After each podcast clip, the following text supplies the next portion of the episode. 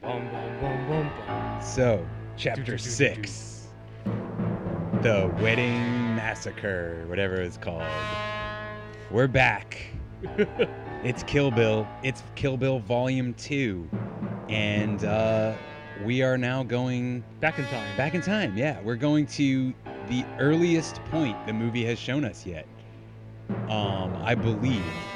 the earliest because- point in the bride's history, anyway. Yeah, because later on you see the ear the earliest point in the movie is a gag. that Yeah, we'll get yeah. to. But um, I and it's funny. believe- Like, I mean, there's mention that um, this film was shot in chronolo- chronological order, so I wonder if they in fact shot that gag first. That'd I be really so- doubt it. That'd be so. I'm sure that was a interesting, right. quick pickup. Like, all right, so the first one is the school classroom. Yeah, but anyway, yeah, yeah. um, Yeah, we'll get back to that. Decía que me quería, decía que me adoraba, que yo era todo en su vida. Play it again. Nunca me Bud, can't you tell time? Y ay, qué cara, There ain't nobody in here, man. qué- qué cara, Yeah. cómo Nelson, me get his fucking ass back here! I don't know what the car was you worked before you came here. They let you stroll in 20 minutes late, but it wasn't owned by me, and I own a fucking car wash. I'm sorry, Bud. That was rude of me, wasn't it? Bud, I'd like to introduce my friend, the Black Mamba. Black Mamba? This is Bud. I'm Michael George. Stop it. Get some help. The terrorists have the president's daughter in the old bean factory. I can't get drunk today. infected by deadly toxins from cancer infested rats.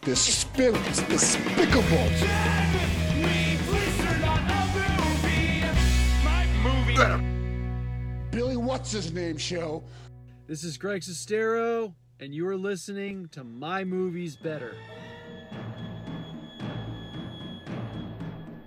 so, uh, it's revealed that um, the massacre didn't happen during the wedding, but a wedding rehearsal. right? Yes, because for the first time we get uh, a narration from Uma herself, telling us uh, a little bit of background on the event that we already know has happened. Actually, it wasn't the first uh, time. It wasn't the first time. No, no, no. Oh, Because right. When she was willing her toes, you know, back into functioning. True, true, Yeah, you- true. She's narrating, and you should get the bit about Oren. You're right. Yeah. You're right. She did narrate already, but it's been a while. It's been a while. It has. It It's has been a But while. she's back in the narrator's yeah. chair, and uh, yeah. So she tells us a little bit about what's going on, and then we see uh, her uh, groom to be Tommy and her friends and her uh, the the uh, pastor and. and his wife. his wife and, uh, And the- Samuel L. Jackson. yeah, yeah, the person of color who plays Yes. the organ. As Uh, they as they didn't say, but yes. Rufus. Now here's here's the thing, and I'm curious to see what you have to say about it. There's a fan theory that Ah, Rufus I've heard this. I think. is actually Jules from Pulp Fiction yep. during his uh, wandering the earth. It'd be interesting. It'd I be think it's just a interesting. really sad way to see that man go if that were the case. I yeah. I and I feel like think even Quentin though wouldn't he's do left, that. he, even though he's left his life of killing behind him, he would put up a fight in a situation like this. I think much more yeah. so than I mean, he Rufus might here. just be in a situation where he can't. You know, like, um, Hmm. I, I mean, they I did think. come in with like heavy machine. yeah, guns. they had like, at- I mean, they were assault weapons, so there's Yeah. not a lot he's gonna do. I also don't know necessarily if he's still packing, if he's now this man of, of God. But I, Yeah. the, I think that it's interesting, just because of where he is, being you know working in a church, and the fact that he says that my one of my favorite lines in in the movie the uh, I was with Drifter, I was a Drell, I was he names all these bands that he played with. I was in the gang, in the like gang. Yep.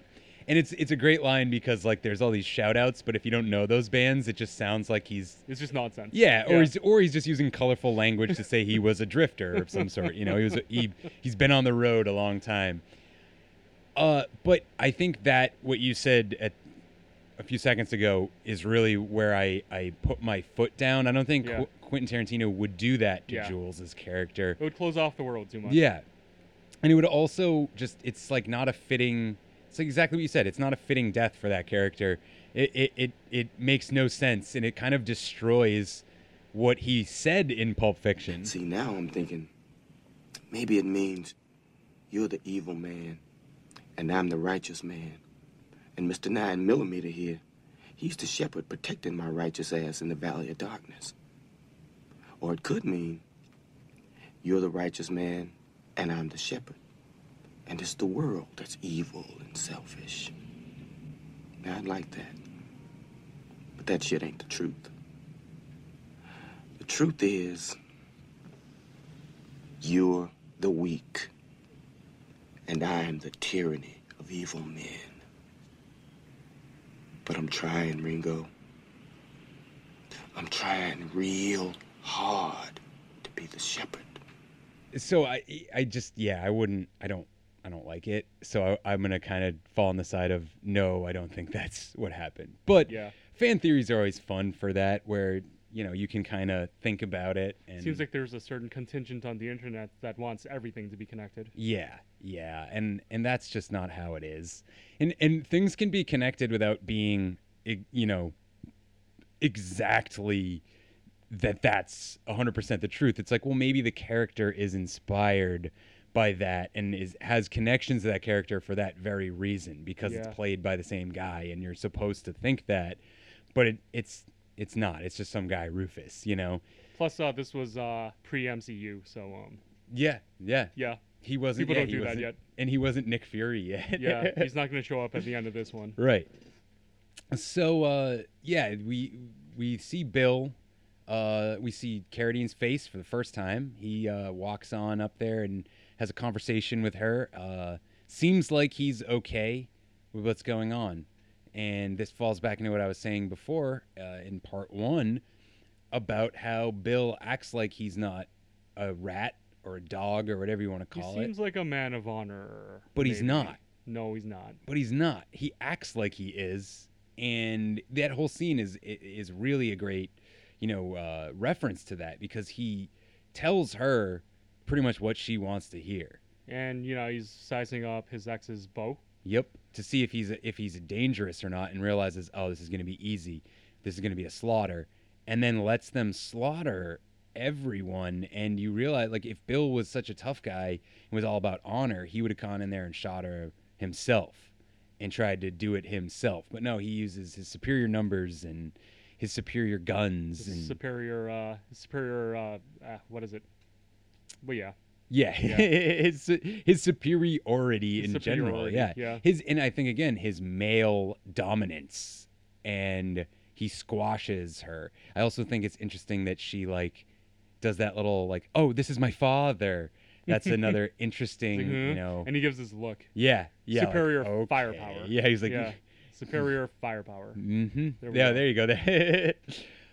uh, so after he goes in, he meets Tommy, and uh, we have a, uh, you know, what seems like everything's fine, but obviously you know what's about to happen next. and uh sh- the bride and uh bill here they kiss each other on the mouth like twice Twice, and he doesn't kiss her back. and it's great He just stone faces it. And then again, another, she should have seen that as a warning that things weren't right. yeah. and the camera does this great trick where it starts out inside uh, the doorway and it just uh dollies out yeah and f- pulls back behind the deadly viper assassination squad and they do what they are here to do and kill everyone and so now we have seen w- again we've seen the origin but now it's like we've seen through new eyes we now really see why i think uh, uma er, i- or, or, or i guess i could just call her that from now on since we're in part two now well Oh, wait no we, we should wait until the okay classroom bit. we'll wait to the reveal yeah yeah yeah but we do we do know that uh, you, we have a, a, a qualifier for the exact nature of her revenge, more so than just that Bill did what he did, but the way he did it, the way the people involved. You see the faces of the people he killed, and I think that's really important. it's just really shitty Yeah, her friends having that little brief moment of just it's really it's nice that scene again. It's another sort of ice cream scene like with the scene with Sonny Chiba where it's then broken by just, you know, this you you already know what's going to happen and and you forget for like a second because of just how mundane everything feels. It's just another day in their life. Well, he does this a lot. Um, Yeah. In that you know the violence is coming. Like in other movies, another one in other Tarantino movies, Tarantino does this a lot too. Violence is on its way. Why the need for so much gruesome, graphic violence? Why not let us imagine Because a little it's so of it? much fun, Jan. Get it? And you have these quiet moments, and he's just steadily building the tension. And you know, at any minute, it could just explode. Right. Yeah, um, a great example. And, and he loves to use comedy Oh, in yeah. those scenes too. Like for instance, Bruce Willis looking through the weapons while you're audibly hearing what's going on with Marcellus In the basement, downstairs. yeah. Yeah. The just it, there's so much going on there, but you're like, huh, oh my god, like what the fuck? Like and so this this scene is very squirmy to me, even though it's not you know, if you were to watch it without seeing anything else, if this was the first scene in the movie, it Oh, would man. just be like, oh, okay, this is really mundane. And that this would be essentially the first scene of most revenge style movies where you get to see the character before and what they were like when they were innocent. Yeah. And she is very, she plays that up a lot in this scene, uh, in the scene before she goes to see Pai Mei. It, she plays, there's this, I mean, Uma does. She plays up this like innocent sort of side to before she became really the stone cold killer and that you know bill's uh, acts and his actions caused her to become the most deadly woman in the world for real For real. yeah so uh, after this scene when where do we oh that's go when back we to get the present. the present yes And Bill has a uh, message for his brother Bud. yes bud who lives in a trailer in Oh, the california poor, desert Poor Bud. Yep, he's a bouncer at a stripper bar. We'll come to find out. But yes, He's he's, out of shape, out He's of very out of practice. shape, out of practice. He has. He tells his brother he has hawked His and Hattori pawned Hanzo away. Yeah, sword. his Hattori Hanzo, priceless. You, Hattori so you Hanzo. sewed, you you hawked this priceless sword. It ain't priceless in El Paso. You It got costs yeah, apparently two $2.50. fifty for it. Two hundred fifty bucks. Yep. Um, and uh, Oh, he man. seems he he's one of my favorite characters in this, and we talked about it a little bit when we were watching it. Uh, Right off the bat. yeah, he is he's- exuding just remorse about this Mhm. entire situation. and it's very different from e- each one of it feels like each one of these characters uh in the the hit squad they they came to their rev- you know the their part in this revenge plot in a different way and they Yeah. dealt with it in a different way so like Vernita Green just tried to hide away from it and be someone else. Uh, Olran did O- the opposite. Yep. And she's very public about being A the stone killer, cold yeah. killer that she is. And L has become the replacement for Uma and Bill's mistress. And uh Bill is I mean Bud. Bud is uh Bud is Bud is out of the drinking- game. Yeah, and he, he's drinking himself to death, basically, in the desert. How many times have you heard someone say, If I had his money, I could do things And he my- actually- I love that line. I love, yeah. I love that line. Uh, that woman But she little deserves they revenge, know and we deserve to die. Yep. Delivered very well, and it says so much about the character that, like, he still he still fights for it, but even when he fights for it, as you'll see, he also gives her a way out because he knows, like he said, deep down, she deserves to kill all of them, including himself. Hmm. And I also like how he's like, I told. He, he essentially says, I don't know if it's to him or if he says it to L. He's like, I told you not to mess around with her. Like I knew it from when he when you saw her that she was different. Blah, blah, blah. Like there's some line about how like he knew she was trouble from the second he met her, and that Oh, uh, he tells he tells Bill that uh, she's too smart for a blonde. yeah, oh yeah, yeah, yeah. No, I think it's L. He tells that too. Oh, He's like, yeah, because oh yeah, yeah, no, yeah, because it's Yep. like a underhanded jab at her. Yeah, at her. exactly. but yeah, so Bud, Bud is working at Oh, uh, man. working at a titty bar, as they may call it, a strip joint. The- That the- uh, it's like the ooh la la or something. Yeah, yeah, Something yeah, the- the stupid ooh like la that. la The- the- or, um, lounge. the the like me oh my or something. Yeah, yeah. and uh, he's uh, his boss is another one of my favorite characters, Larry. Larry. Larry is doing coke with one of his strippers, and again, another shout out to this uh, man, a man in in a position of power over women. Uh huh. because not only obviously he runs this strip bar, and uh, it shows him, you know, doing coke with her, and he's the one supplying it, and also Sheila's like, "Can I? Should I leave?" And he's like, "You stay right you there. stay right here. Yeah, Yeah. More themes of like control. Oh, and the bartender is um, you know, a favorite among genre fans, uh, Sid, Sid Haig. Haig, yeah. Yeah, he's got like a minute of screen time. Yeah, I think he has two lines, maybe, maybe one. Yeah, it's great. Like, what? You're, where? What are you doing, bud? You're late. You're late. yeah. Ah, Sid. So yeah, that's I love this scene. It, it again kind of it makes you. Uh, I I think it's a classic thing you see in a lot of of revenge flicks. It's the the character who's deserving of revenge that then the the movie goes, oh, but wait, you might want to feel bad for this one. You might want to Yeah. just feel a little bit bad. And uh, what really goes a long way is a bit of music from yet another movie soundtrack that uh, Tarantino loves to pull from. Um, Tarantino loves to pull from other soundtracks.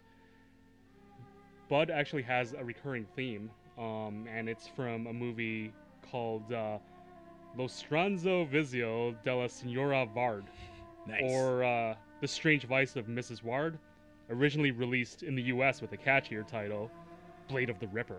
Whoa, no wonder he watched that movie. I And would it's too.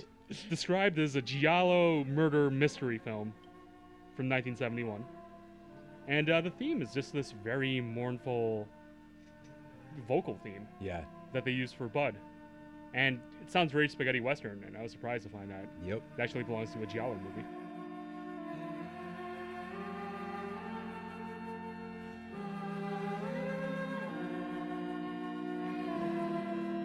That's awesome. Another great shout out to another great style and series, but used totally differently. Because in like a completely different yeah, context. And you, you hear it twice for Bud. Yep, When he's yep. first introduced and uh, when he's driving home from work. Exactly. And so uh, yeah, so he gets It's a uh, sad, sad life. he gets like not fired, fired. He gets like told to sent. be- He gets sent home by Larry. And it's- we'll, we'll call you when. No, I'll Yeah, call you when I yeah. need you. I love it. He's like when he's like, "Oh, you working tomorrow? Yeah, not Yeah, yeah, fucking. no, you no. don't even know what day you work. Like it just so, the way he delivers everything is so great. Uh, and I also love how there's like a shotgun prominently displayed behind him throughout the whole scene. Oh yeah, yeah. Just just you know, Power dynamics. definitely. Yeah. And so uh yeah, you start to kind of I feel I feel like the film really makes you want to you feel for Bud. Um he's definitely dealing with this in a much different way. But you again, you know what's going to happen. And so he comes back home and uh he's got a, a snake under his porch. A black mamba. A black mamba. Uh, Yeah, all she's got her balaclava on and she's uh she's got her sword and she's going to kill him. And she's peeking through uh, the little slit under the door. Yeah, and I love that. No, you camera see his move. feet. And yeah, you see his feet. You, you get. Uh, You get some, uh, you get- you get some Johnny deep cut Cash. Johnny Cash. Yeah, great Johnny Cash song. It's a also a it's from a particular recording too because it's a uh, non-band recorded song. It is a, Yeah. just Johnny and a guitar, so very very cool. It's also a record, which I think is a nice touch. Um, and uh, at one point, Bud stops the record because he hears something. He looks outside. And then he actually puts it back. He puts the needle back to the beginning of the song. He starts the song over again. And I just thought that was a nice little touch. Um, but when Uma decides to bust her way through the door, sword in hand, well, she's got another thing coming for her because Bud's waiting. She blasts her with uh, Yeah. two shells of rock salt. Rock salt right into the boobs, Oof. and uh, and so he has caught the uh, what did he say? The cowgirl that the, no the one ever cowgirl caught. who uh, ain't never been caught. Yeah, great line. and yeah, so he calls up Elle to gloat a little bit, but also to immediately sell her sword. And I love how quickly he's I've got like- a brand Yeah. new Hitari Hanzo sword here. Yeah, he literally shoots her, fucking gloats a little bit, throws a he puts, you know, some knockout, he you know, puts a syringe of some sort of knockout stuff into her butt to to tranquilize her. And then he immediately is like, "Hey, you want to buy this sword for a million bucks? $1 million Yep. dollars. Uh, and so they make a deal, and they're gonna do a deal, and she's like, "Make sure that bitch suffers." And he's like, "I can damn well guarantee." Oh, oh, uh, to her last breath, which Yes, is a to her bit of last breath. foreshadowing to what Mhm. happens next. Mm-hmm. And what happens next is Well, the screen shrinks to a very tiny yes. aspect ratio.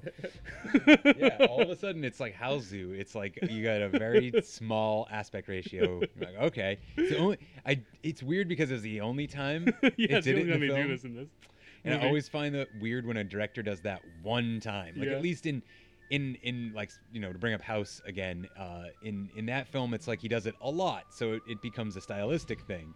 But when you do it once, and it, it's just weird sometimes. But a- at the same time, that's also what he did with uh, Pulp Fiction with that the box Oh, yeah. thing, which we didn't mention. Uma did that in this film too, in the Vernita Green scene. But in the Pulp Fiction, there's the actual lines that just appear on screen when she does it, and it's just okay, and it never happens again. But it's a little touch that I think is interesting, and I think he does that stuff really well. Oh wow. So and so she's you get these out of context shots of um the bride. Mhm. You have no idea where she is. You can't place the location, and this just kind of mimics what must be going through her head. Right. And then Bud drags her out of wherever she was, and it turns out wherever she was was the back of his pickup truck. Yep. And the aspect ratio fills up the screen again. Yeah, and I love that little series. So it cuts it cuts to the like widening shot. She Yeah. gets pulled out, and then there's a hard cut right to him throwing her, and it's like again, it feels like you're using that that the kung fu, and instead of doing that for a punch, you're doing it for other shots and other physical stuff. And that particular one was really good. You're like, ooh, it like Ooh, happens you so feel it. fast. You yeah, feel it. yeah, and it, it, o- it, it like you could do it regularly by just throwing you know Zoe Bell onto the ground, but it looks better when you do that cut like that. It's it's like impossibly quick. Um, but yeah, so she's uh he's out with his buddy, uh, who's I believe he's a small person actor. Um, well, he's at least a foot and a half shorter than uh, Yeah. Michael Parks. Yeah, and- or uh, not Michael Parks. Um, Michael Madsen. Michael Madsen, yeah. And he's a they're digging a hole in a graveyard for the bride. at the and- grave of uh, one Paula Schultz. Paula Schultz, yeah. Hmm. Who else in the? Wait a minute. Isn't there someone else who has the name Schultz something? Well, um, his name his name was King. yeah. Loshiamon Shambalo King.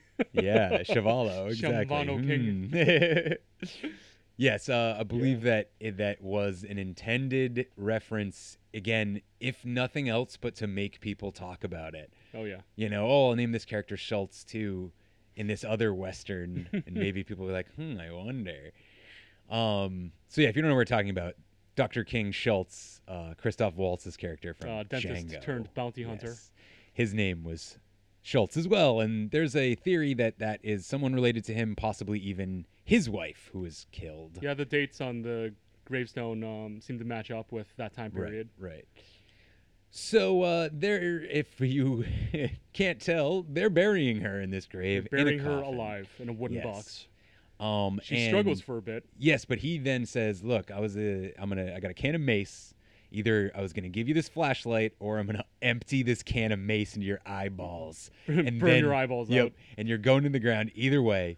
She smartly chooses the, The flashlight. flashlight. So once again, you have a male power dynamic over a woman, but you also have him giving her another way out, giving Showing a her bit of mercy. yeah Yeah. and also a way it seems like being like it's it's he's honorable he's honorable in the sense that it's like giving her it's like all right i'm gonna lock you in a dungeon with a bunch of skeletons that are gonna come to life and fight you but i'm gonna give you a sword so like you could get out of it if you're good enough you know what i mean it's like the test that the villain gives the hero that gives them an honorable chance even if it's there's dishonor involved in it they still are like but i'll give you a tool that would help you normally i could have just left you here and you would have died but like i'll give you this flashlight and yes it's merciful but it also could essentially i'm giving you chances to help you but at the same time i'm still keeping your legs and hands tied so Yeah. you're still trapped like But it's hey, you know interesting. I haven't done my brother wrong.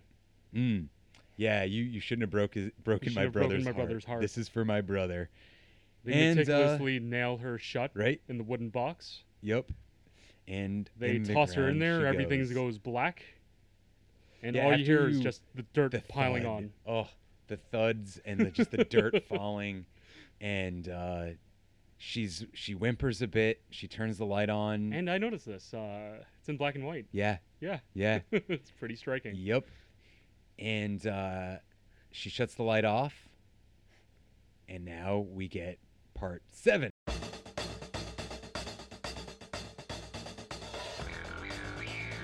Right? Chapter seven. Chapter seven. The cruel tutelage of Paime. My personal, personal, one of my, if not my favorite section of the whole experience is this. Um, you were talking earlier about how the movie does a really good job at recreating Oh, the yeah. styles.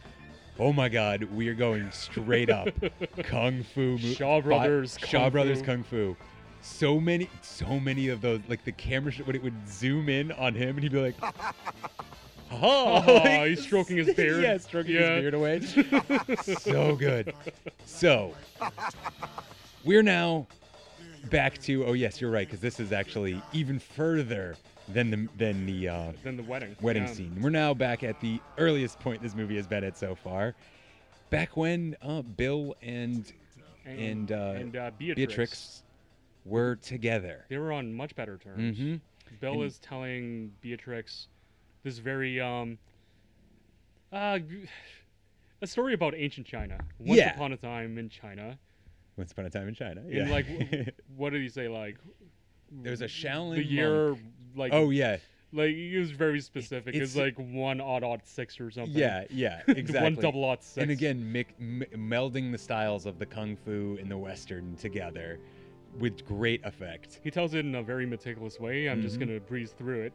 It's- It's a story that just supplies some color to um, what uh, what Pai Mei is all about. Right.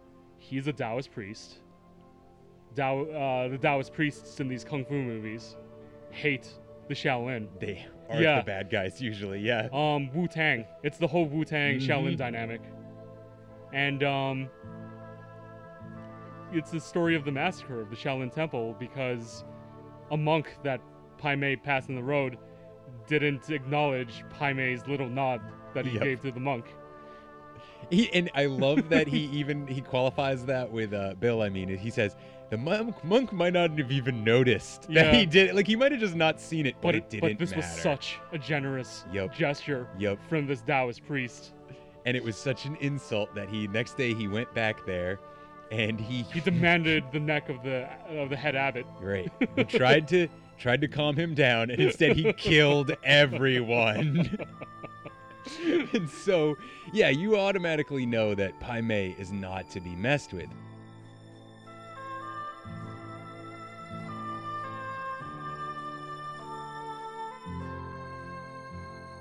Because Bill tells this story about a Shaolin monk who ran afoul of Pai, Pai Mei.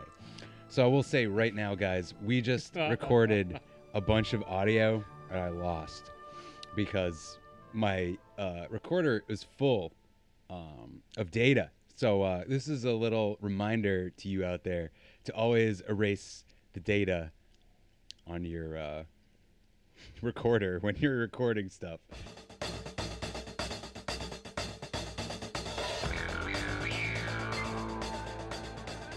But so, Pi- so Bill's telling the story. It's the year one double lot six. Yes. According to Bill, I think. Yes. Uh, And, Pai uh, Mei is walking down the road. Mhm. He's a Taoist priest, and he runs into a Shaolin monk. And famously, the Shaolin and the Taoists, uh, famously the Wu Tang, they hate each other. Yeah. They're mortal enemies. Exactly. In all those movies, the they're the bad guys, basically. The- Bill makes the point that Pai Mei was very generous in just giving the Shaolin monk the slightest of nods. And the Shaolin monk did not return the nod. And it's unclear whether he just didn't see it exactly. or if it was a flagrant attack. But that does not matter to Pai Mei because Pai Mei is well. You're gonna find out what kind of guy he is. Well, he goes right to the now. Shaolin temple and uh, he kills everyone. yes. It- Yeah. He he's like, hey, I and he's want- a man that's capable of that. Yeah, yeah. So you're you're already yeah you're given this idea that he's he's bad news bears and Yeah. he's and and she's going to be training under him and Bill like warns her she's pretty flippant about it but Bill like warns her hey this is for real this guy will rip your fucking eye out Yeah, he uh, also does not like Caucasians, Mhm. uh, does not like Americans. and hates women Hates women. so yeah she's real screwed But we also know that because of the predicament she's in, that this is possibly our little training montage scene. So now uh, she she's at Paime's temple, and uh, we see Paime for the first time. It's played by our buddy Gordon. yes, Liu. Gordon Liu's back in the film, And it's incredibly uh, ironic casting because um, when he starred in the Shaw Brothers movies uh, when he was younger, all those old kung fu movies, he would always play Shaolin monk, exactly fighting guys like Pai Mei. Exactly. And yeah, because even I was thinking about it now. Uh, Pai Mei is sort of similar to the um, the monk in the uh, fucking flying guillotine. Oh, yeah. where he's like got the same sort of beard. He's like crazy and and like kind of mad with his power. And I always felt like Sha- Shaolin was always trying to be like, no, we teach you to like use your power for like to be like part of the natural world and like you know use it for good and To stuff. keep the peace. Right. Yeah. It's very like yeah, it's very I mean cuz I'm I'm pretty sure that some of this style of film, maybe older versions of it was also uh inspired Lucas a little bit with the Jedi Order. Oh, yeah. Uh you know, using using your your martial arts power for good or for evil. And so uh let's see what happened what where where, And where- so, um, what happens after that? the the bride and Pai Mei exchange some words, and uh, it's Oh, yeah. hilarious in that Pai Mei speaks Cantonese. Um, I happen to speak Cantonese, and I Perfect. noticed that um, a lot of the subtitles are slightly off. right. Or Uh, completely different. There's this one moment where uh, Pai Mei's asking why the bride is speechless. You know, cat got your tongue. And I keep on missing those subtitles because as I'm intently listening to the Cantonese, Right, right. he's insulting her for being out of breath from climbing all the stairs. He also compares her to a cripple at one point. Well, and I love how like y- I wouldn't know that as a you know a non-speaker, and as an American, that scene like you are. I- I can only imagine watching a film where like I I don't know. For me, it would be German. I can like read German, and if I heard a film in English but it was subtitled in German, and I was like, wait wait a minute, wait th- no no no, No, no, that's, that- that's- that's, that's not not dare, right. that's Yeah. not dare that like no that's wrong uh, they're saying something completely different. Yeah, and it's such a w- different experience, you know. Than uh, for me, I'm just like, oh yeah, yeah. That's I'm sure that's what he's saying. You know, So, you I trust the mean, film. The subtitles aren't necessarily. Um, I, I- I don't know. Like I, I guess he's just more insulting when you Yeah. know the Cantonese, Yeah, which is hilarious. exactly. He's not any less insulting. Right, The and- subtitles and- aren't adding any flavor, so to right. speak. so he begins to train her. Well, I guess first they have a little fight scene because he wants to like see what she's got, and she's like, oh, well, I train in the sword and and I know uh, tiger claw style. He's like, all right, let's let's see it. And uh, so he thoroughly beats her by not like using his arms. Oh yeah, and uh, it's a you see this in a lot of those old school uh, kung fu movies, and I don't really get what it is. She tries to kick him in the crotch, and his body just kind of absorbs her foot. I felt like it was. I almost. I always thought it was that he like caught it with his knees or his leg. Like that's how strong his legs are. He's like, and he like caught her. her I think more leg. freakily, he actually caught it with his torso. Or yeah, or like yeah, with his with his balls. It's just like my b- I have balls of steel. Yeah, he just absorbs the hit. Um, oh, and it- there's also an, there's another really great because I like like like I said, it seems like he does that that like non-fighting, like it's that superior kung fu. Oh yeah, it's where- the one arm tied behind yeah, my back. he kind of like thing. shoulders her at one point, and, and she Yeah. like goes flying, you know. and uh, obviously, he does like the Matrix style. He jumps He up and lands on, the sword, on, on the tip of her sword, Yup, and so kicks good. her in the face. So good, yeah. So you can Thank now you, you, can see Yun my Whooping- foot. thank you, Yun Whooping uh, stunt team. Exactly. Um, and at one point, she picks up a rock when he turns his back Oh. and tries to hit him with it, and he's like, "Whoa, no, I don't think so." Yeah, it threatens to uh, break off her arm. Yeah, or you said so. You said he said rip her arm off. I think that's what he said. I had Mm, Kinda- to yeah. rewatch it. Yeah. Um, so she's like, okay, you know, no, no, I was wrong. You can kill me. And, uh, and he's like, okay, I think I'll train you, I guess. and his training is pretty interesting. It's basically carry water up a hill, uh, punch a board three inches in front of you. Yep, that's three inches in front of you, and uh, and d- do the shadow silhouette kung fu in the same room where they shot that other silhouette thing. I'm sure. Yeah, in that room with that give me- backdrop. yeah, give me red this time. Um, It which looks is really cool. Yeah, It and looks really it's- cool. There's a. It might have even been Once Upon in Time in China. There's another movie that did that like famously where it was the two people like training together and then it was remember there's like they both do like a flying kick and it was a, a you know freeze frame on that like there's a famous kung fu movie that i felt like that was a shout out to I Might mean, there, even- there's all that beach stuff in uh, Once Yeah. Upon a Time in China. yeah, that's true.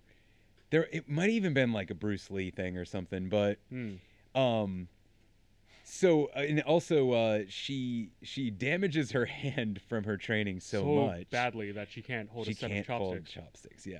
Oh man. And uh, g- great little scene uh, where, as you said she, earlier, she uh, sh- he shows his grand generosity by she picks up the rice with her hand after not being able to use the chopsticks, and he, tosses tosses that bowl of rice on the yeah, floor. And he's like, "No, if you're gonna be a dog, then be a dog. If yeah, you're and gonna eat on be-" the floor, Yeah."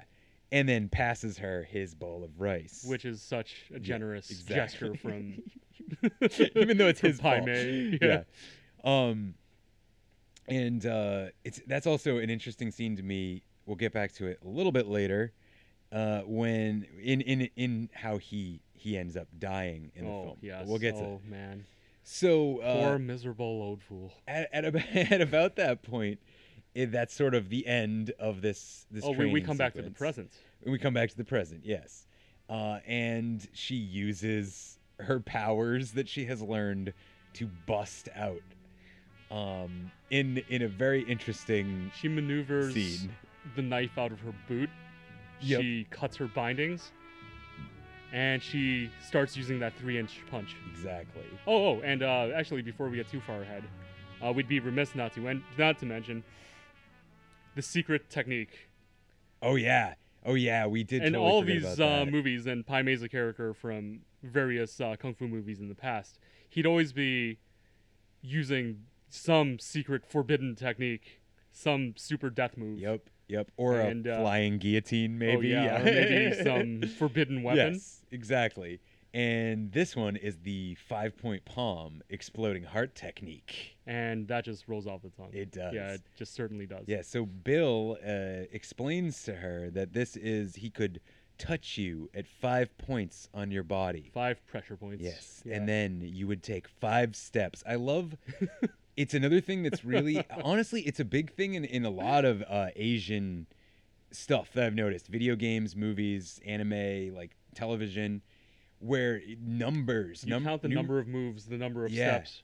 Numerology is really important. Like you notice how like in anime, like there's always or in a Japanese Yeah. video game, you have that like the the nine captains or the fucking the t- the Well, ten for, uh, lords. for these kung fu things, when you know it's five steps, or I can defeat you in five moves, Yup, or I yup. can defeat you in ten moves, it's always used just for gloating. Yeah, yeah, I can do this. I, ah, ah, ah, I'm the best. Yeah. And uh, so yeah, he's this technique will kill anyone. Once you take those five steps, your heart explodes Yeah. and you die. And Pai Mei teaches this to no one because, no one. according to Bill, anyway, Yes. because Bill was never taught this technique. so Bill could never would never believe anyone is better than Mm. him, eh, other than Pai Mei, because Pai Mei is almost godlike. I feel like in the context of this movie, he's the only person that I feel like Bill is subservient to, other than you know Beatrix at the end. Yeah, But like throughout the movie, you never see him being like lesser than someone.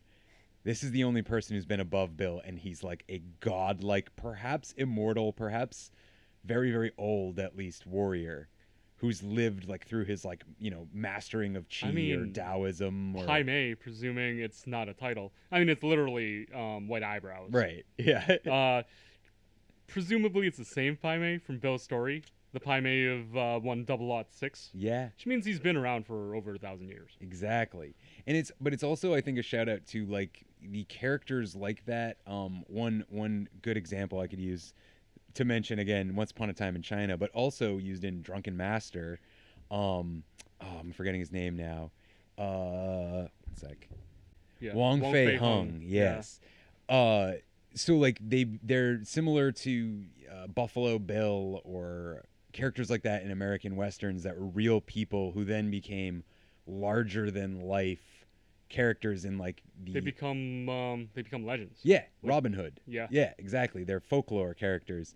And I, I feel like Pai Mei feels like that, where it's like he could he could be like an immortal who has lived for centuries because he's like mastered, you know, key and he like whatever. He's he's got like the magical secret of life. But also I think the Taoism connection is interesting because like Taoism has sort of like a sorcerer like aspect Yeah. to it in I mean, in it's uh, pop obsessed culture. with um, elements. Right, right. So that's another uh, like interesting, I don't know, way of looking at the character. But Hmm. I do think it's interesting that that Bill is subservient to this godlike character because he treats the rest of the movie he's treated like he is God, essentially. So after this, uh, yeah, so she gets out of the ground uh, in a great little scene. She crawls up out of the dirt, and uh, we get a Set nice. to a theme from uh, Morricone, Morricone's Yes. score from The Mercenary. Yes, The Merc- 1968 spaghetti western starring Django. Django, uh, Franco Nero. Yes. the original Django. Yeah, and uh, that very is another triumphant. very triumphant. Yeah, a great piece of music, and really, really fits that scene so well.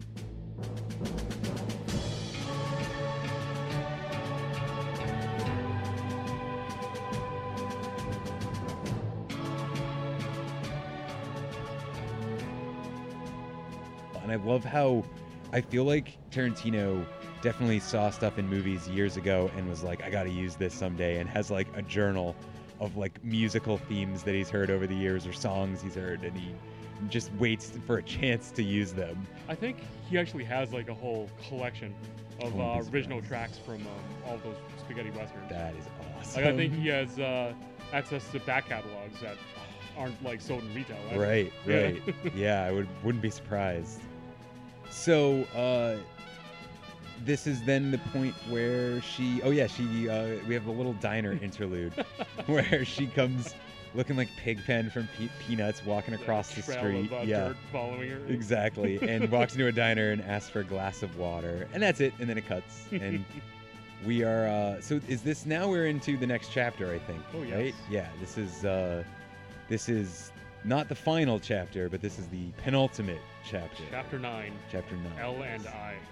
And this is the trailer chapter, I also call it. So this is when we get to really see a lot more of Bud and L, and uh, and we come back around to our revenge plot once again. We've kind of Yeah. taken a a, um, a vacation from it with what happened with Bud, and it honestly, it's kind of one of my knocks against the movie.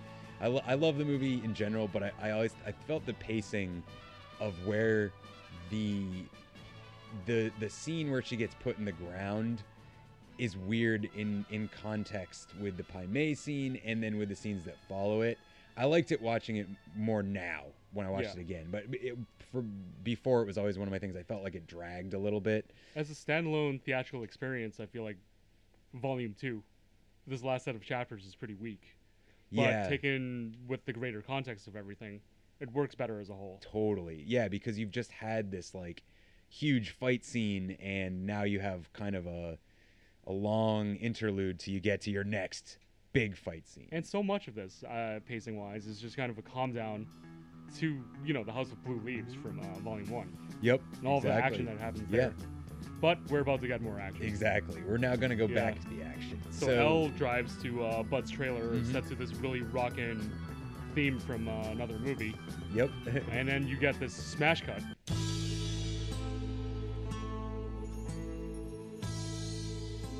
To uh, the bride wandering through the desert, set to another track that sounds completely different, very spaghetti western, except it's not from the spaghetti, spaghetti western. It's from the same movie. And both of these tracks are from the same movie. This is a really fun thing that I found in the Yeah. research. A uh, 1970 French Italian thriller called Road to Selena, described as a tale of incest and murder. Oh. ah, the 70s. yes. A Oh, gr- man. And, and another another great track. I mean, I'm gonna say it over and over again, but yeah, another great piece of music that really fits everything that's going on. and uh, but a- again comes from somewhere so different and Yeah. used for such a different Like purpose. I always thought, like until I did the research here, that um it was sourced from a spaghetti western. Mhm. It sounds so spaghetti western. Same. I But, thought it, uh, I thought it was Morricone. So Yeah, there yeah. you go. There's a couple that I was like, this one's more, and you're like, nope, and I was like, oh man. yeah, completely different genres. So uh, Elle has come to, as we said earlier, she's come to buy the samurai sword with a million bucks in cold hard cash, and uh, and kind of wrap up, I guess, the the loose ends with the bride and with Bud. And uh, as Bud is making some ice cold margaritas, Yeah, he he asks, I think, the quintessential question: Which R are you filled with? Yeah, are you filled with regret or are you filled with relief? Well, relief or regret, he says. because um as Bud says, uh, the number one killer of people is retirement. Exactly. Which is a very interesting notion. I like- especially considering all these all these killers. Yeah, yeah. I like where this is placed in this movie. Uh, I mean, going back, um, you get Vernita Green, who Mhm. became a suburban housewife. yep, she's hiding. She's hiding. You know, she's a soccer mom essentially, Mhm. and uh, that's, I guess, one path to retirement. Right, Oren is like living a life of luxury, but also living her violent life out in the open, in the public view, embracing who she is inside. And uh, uh, Bud is, as we said, you know, before, he's drinking himself to death. And Ellie is uh, replaced Beatrix. They've all moved into different, into like different um, occupations or roles or whatever you Different wanna call it. stations in life, in a Yeah, way. yeah. And I mean, you look at some of the um, other figures that aren't that are tangentially tied to the Deadly Vipers. Mhm. Like you get uh, Hattori Hanzo, who's now a sushi chef. Yep. And is also living in retirement and or retirement from the game, I guess you could say. You get uh, Pai Mei, who's just an angry recluse. Mm-hmm. Exactly. and uh, I think that this is really, like I said, it's it's what. What do this you do in film- retirement? What Yeah. do you do? What do you do when when you have nothing left to work for or live for? And really, what do you do when you're at the end of your revenge story? And I think this is going to come back around in the final conversation uh, between Beatrix and, and Bill, but it's a the most major theme, more so than revenge. Uh, I wouldn't necessarily call this a revenge movie as much as I would go further with that and say that this is a deconstruction or something along those lines of the revenge genre using the most important, you know, uh, aspects of that genre and themes and styles in that genre and putting them all together to talk about or look at what revenge really means. I know in a lot of revenge films that's like a big theme in them, but I think that this is really what the film This is one they actually really about. they really hammer it home. Yeah. yeah. Yeah. And so uh Elle says that she's full of regret.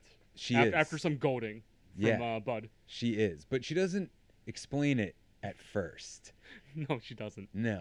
And and so Bud gets one little jab in at her saying that uh He always thought that um that that Beatrix was too smart for a blonde. Yep, yep. And uh, so he For a go- blonde. yeah, for a blonde. she was pretty smart for a blonde. And he goes over to look in his money, and, And uh, oh. L, Elle, Elle just kind of yeah, peers at him. she's like, "Come on, you know, open kind it, of side eyeing him. Look at the money." And yeah, inside he's got a snake inside of his million dollars, A black mamba. a black mamba. Yeah, and it bites him on the face. It strikes him several times. He has a great a great little scene where he takes some uh, does some good good like physical Oh, yeah. acting, falling falling around, falling down, break, breaking like a chair under him or something. and Really well done. And uh, Elle explains to him, "Oh yeah, I am filled with regret. I'm filled with regret the fact that the greatest warrior I have ever known got killed by a piece of shit like Elky you." Yeah. bushwhacker. And- What do you- yeah. I don't even know what Exact- Alki means. I think she. I it said Elky. Yeah. Like E L K. I, I always thought it was Alki. I think that's. I think it was a bad yeah, subtitle. we, we had the subtitles on. Yeah, I think it was a bad subtitle because that's what I always thought too. It was Yeah. Like, yeah, Alky. Like Yeah, he's an alcoholic. alcoholic. And uh, she also goes on to tell him a little bit about the dangerous black mamba with some made up facts. More dangerous, according to her internet anyway. Yeah. Uh, more dangerous than an elephant Or or, a uh, lion. A lion. Yeah, I don't know. Yeah. But it's a hippo. uh, hippo is the most most dangerous animal in Africa because they're fiercely territorial and they kill things that get them into their territory. They don't they don't chase you away. They chase you until you die. Oh, so man. yeah, hippos very very dangerous. If you ever are traveling in Africa and you see a hippo, stay away.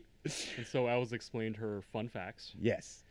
And, And- I do like the we this really tells us that the movie takes place like in at least the late 90s because of the internet Oh yeah. and her having access to looking something up on the internet easily. So I think we answered our question on Hmm. where it takes place there. So she whips out her very um vintage cell phone. Yeah, yeah, And uh, again. calls Bill. Oh, Yep, and she's like, "Bill, um, I'm so sorry.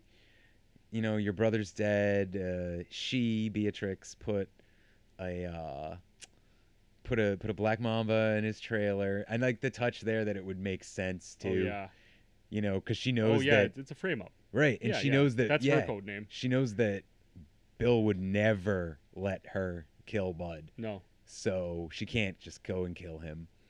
It also really sets up even more who exactly who Elle is. She is the typical samurai uh, kung fu western movie rival character. Oh, she's the heel. Yeah, Yeah. she's the heel, the one that's that's more dastardly than the bad guy. The dark you know? reflection, so yeah, to speak. Exactly, exactly. Dark, and I think the the eye thing is a really great example there because we also now are going to find out why she wears an eye patch. What Oh, yes. happened to her eye? Before that, uh, she picks up the money. Mhm. Um, she's getting ready to leave. She Yep. opens the door, and uh, two flying bare feet hit her in the chest. exactly. it's Beatrix. Boom. And she yeah, she she drop kicks her, flying drop kicks her, and then they have an Just ama- knock down, drag out, break Oh, it's everything in the trailer amazing. fight. It's amazing. It's it's got it's got everything It's, and it's uh, in a small it's old school space. Jackie Chan. I mean, Yup. they're using everything Yup. inside that tight space. Yep, there's a great uh and and they break everything as well. and- Man, like Elle tries to like draw the uh, Hattori Hanzo sword. There's not enough room. Yep, and yeah. banging against the wall, the ceiling is so good. Beatrix Uh, throws uh, freaking yup. like, oh man, she like throws her through a fucking wall. she throws that like she th- she throws the shit that like Bud spits. Oh yeah, yeah, yeah, yeah. She throws the tobacco crap. tobacco Yeah. juice, all oh, the tobacco spit juice. Ugh. Well, we also earlier there was the part where she spits in his face before when he captures Oh, her, yeah, ugh. and then he spits the tobacco juice all over her face. It's like, ugh. Oh. Ugh. But yeah, so now Elle is also covered in in tobacco juice, and and the bride and It's her covered in like dirt and Yeah. blood and the it- Beatrix like like puts puts her face in the toilet and shit. Oh. tries to drown her. And I, I'll also like to point out it's all shot very, very well for Yeah. you know action fight scene. It's uh, again just doing it the way it should be done.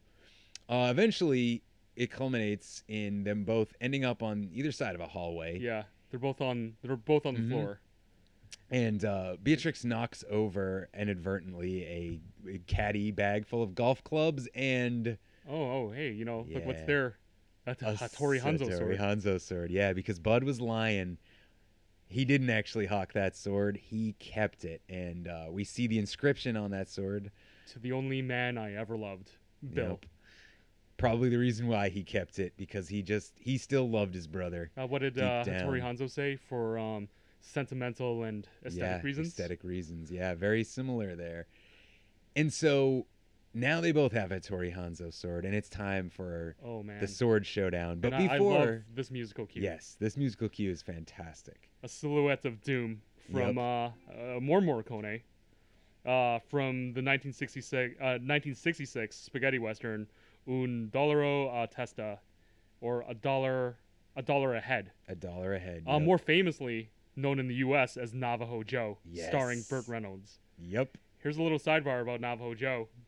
Um, you have this weird movie where Burt Reynolds plays a Navajo tribesman, Uh, how does that fucking work? I don't know, but Burt Reynolds they did himself has said it was so awful. Uh, it was only shown in prisons and aeroplanes because nobody could leave. I killed ten thousand guys, wore Japanese slingshot and a fright wig. Oh God. and then eventually, uh, for uh, some other project, he won an Emmy in 1991. And during his acceptance speech, uh, Reynolds said, um, "All these pictures, Navajo Joe, they paid off." You know. he fucking hated Fantastic. Navajo, He did. Navajo Joe. He did. I I like how he kind of owned it though. Like he wasn't Yeah. one of those people who like he made a j- he made jokes at his own expense about it, as opposed to being like no one can ever see this. You oh know, man, I mean, bless Kurt, uh, ble- Burt. bless yeah, Burt Reynolds. He's the man. He was great. Rest in peace. Yeah, definitely.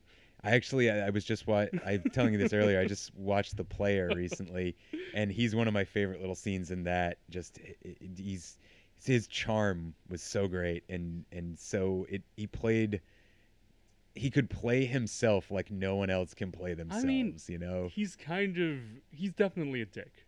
Oh yeah. Oh But, yeah. like, uh, There's some bad stories out there. I'm sure. But you make yeah. that work. I mean, you make that work uh, when you cast him in things. Like there are a million Exactly. applications for that. Really. Exactly. So coming it, bringing it all back around. So you get that. You get that musical Mhm. cue. We So good. also get. Uh, oh, no, go ahead. you get a flashback. Yes, you get a flash flashback because I love this. It's it's like, hey, just between us gals. I love the way she says it. It's so good.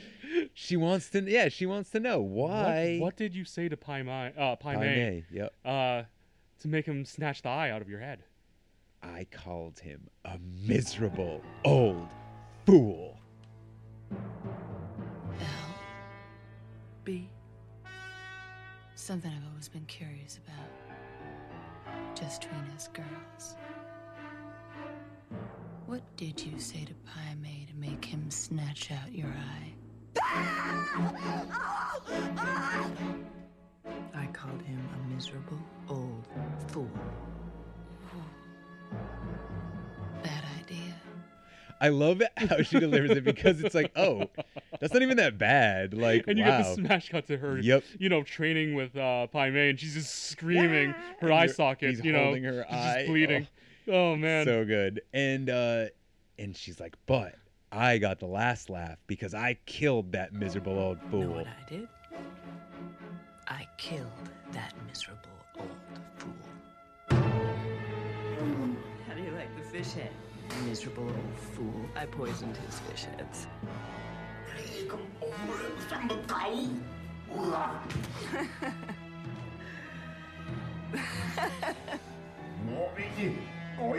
And I told him, to me, the word of an old fool like you is worth less than nothing. That's right. I killed you. And you get another flashback to Pai Mei with holding his fish head, and she's like, "I poisoned your fish head, you miserable old." f-" And again, she said, "It's so great." Oh. And uh, Oh, I killed your master. I killed your Just, master. just, you know, one of those keystone tropes. Mhm. Those match cuts there too of their faces in close up are Yeah. great. As they're brandishing their uh, their katana. Mhm. Yeah, you get just a little bit of the shine from the sword, and then their their different expressions. It says so much. They clash, and Beatrix decides to take her other eye because apparently Pai Mei taught her that one too. He taught her the Oh, old man. eye pluck. Like, And I was uh, actually debating with some friends whether or not that was physically possible. Yeah, I don't think it is. I don't know. I don't know if you could pluck someone's eye out. Maybe you could you could definitely dislodge it. Yeah. Um here's a quick here's my quick wrestling aside for the episode. Jeez.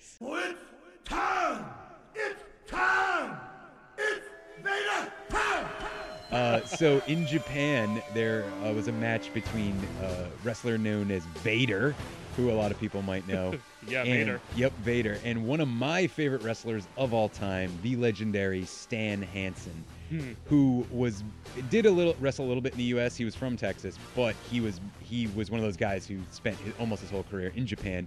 They had a match where, kind of on purpose, kind of accidentally, uh, Stan Hansen popped Vader's eyeball out of its socket. shit. yeah, um, pretty, pretty rough. And Vader just popped popped it back in and like started yelling at him like, "What the fuck!" And then they just went back to wrestling. So You see, I that says to me that that was probably scripted. That they probably had that in their routine. According to both of them in interviews later, it wasn't. Stan Han- I saw an interview with Stan Hansen, like from probably like five, ten years ago, and the the guy asked him the a question about it, and he just went and started laughing. He's like, Well, "Well, then that says to me that's just how yeah. professional the two of them are. Exactly. I mean, And- like, m- like I feel like most performances, like, you just stop.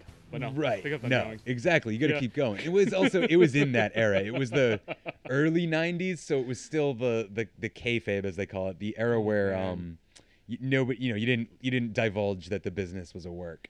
So Yeah. like, so like, I, I think, in, and also in Japan, there's there's in wrestling, it's it's known uh, as working stiff. I mean, in wrestling in Yeah. general, they call it working stiff. Yeah, when- yeah. There's in Japan they call it strong style. Um, Strong style. Yeah, where you throw in real kicks and real punches and Mm. forearms. Yeah, to really hammer it home. But eh, both guys do it to each other. Yeah, so yeah, yeah. and Vader was known for being a guy who who worked real stiff and threw lots of real punches, and so was Stan Hansen. So there's a good chance they just got carried away. Yeah, and, I mean, And- I'm, I'm, they know what to expect. Yeah, they're yeah. both, you know, in the same line of work. Exactly. So You know, in the end, it's just a job. yeah. so uh, she plucks her eyeball Yeah. out and she squishes it between her toes. Between her toes. Between feet her bare again. toes. Yep. And it's such a fake eyeball, but I love the I effect. love it. It's, It's great. It's pure uh, giallo. Yeah, exactly. Um, and uh, And uh, I mean, it always struck me she does not kill. Al. Yeah, that, that was exactly what I was just about to say. It's another thing that I kind of find strange, honestly, that she just leaves her as now a, a blind swordsman herself, as Zatoichi, E, and like, but well, she doesn't kill her, and I don't understand why, other than perhaps you could say that she's gonna suffer more this way. that's one thing, but also it's a bit of her starting to realize that it's that not everybody is deserving of the revenge that she's trying to dish out. I think it's almost like an Hmm. ins an insult to leave her. It's like the Yeah. if you go with that classic samurai thing of like Yeah. you kill your enemy when You deny her, you know, a swift death. she didn't give her, and she didn't give her an honorable death or Yeah. whatever. Yeah, and also, um, what? Oh, the snake thing too. Well, what, no, no. What are you gonna say?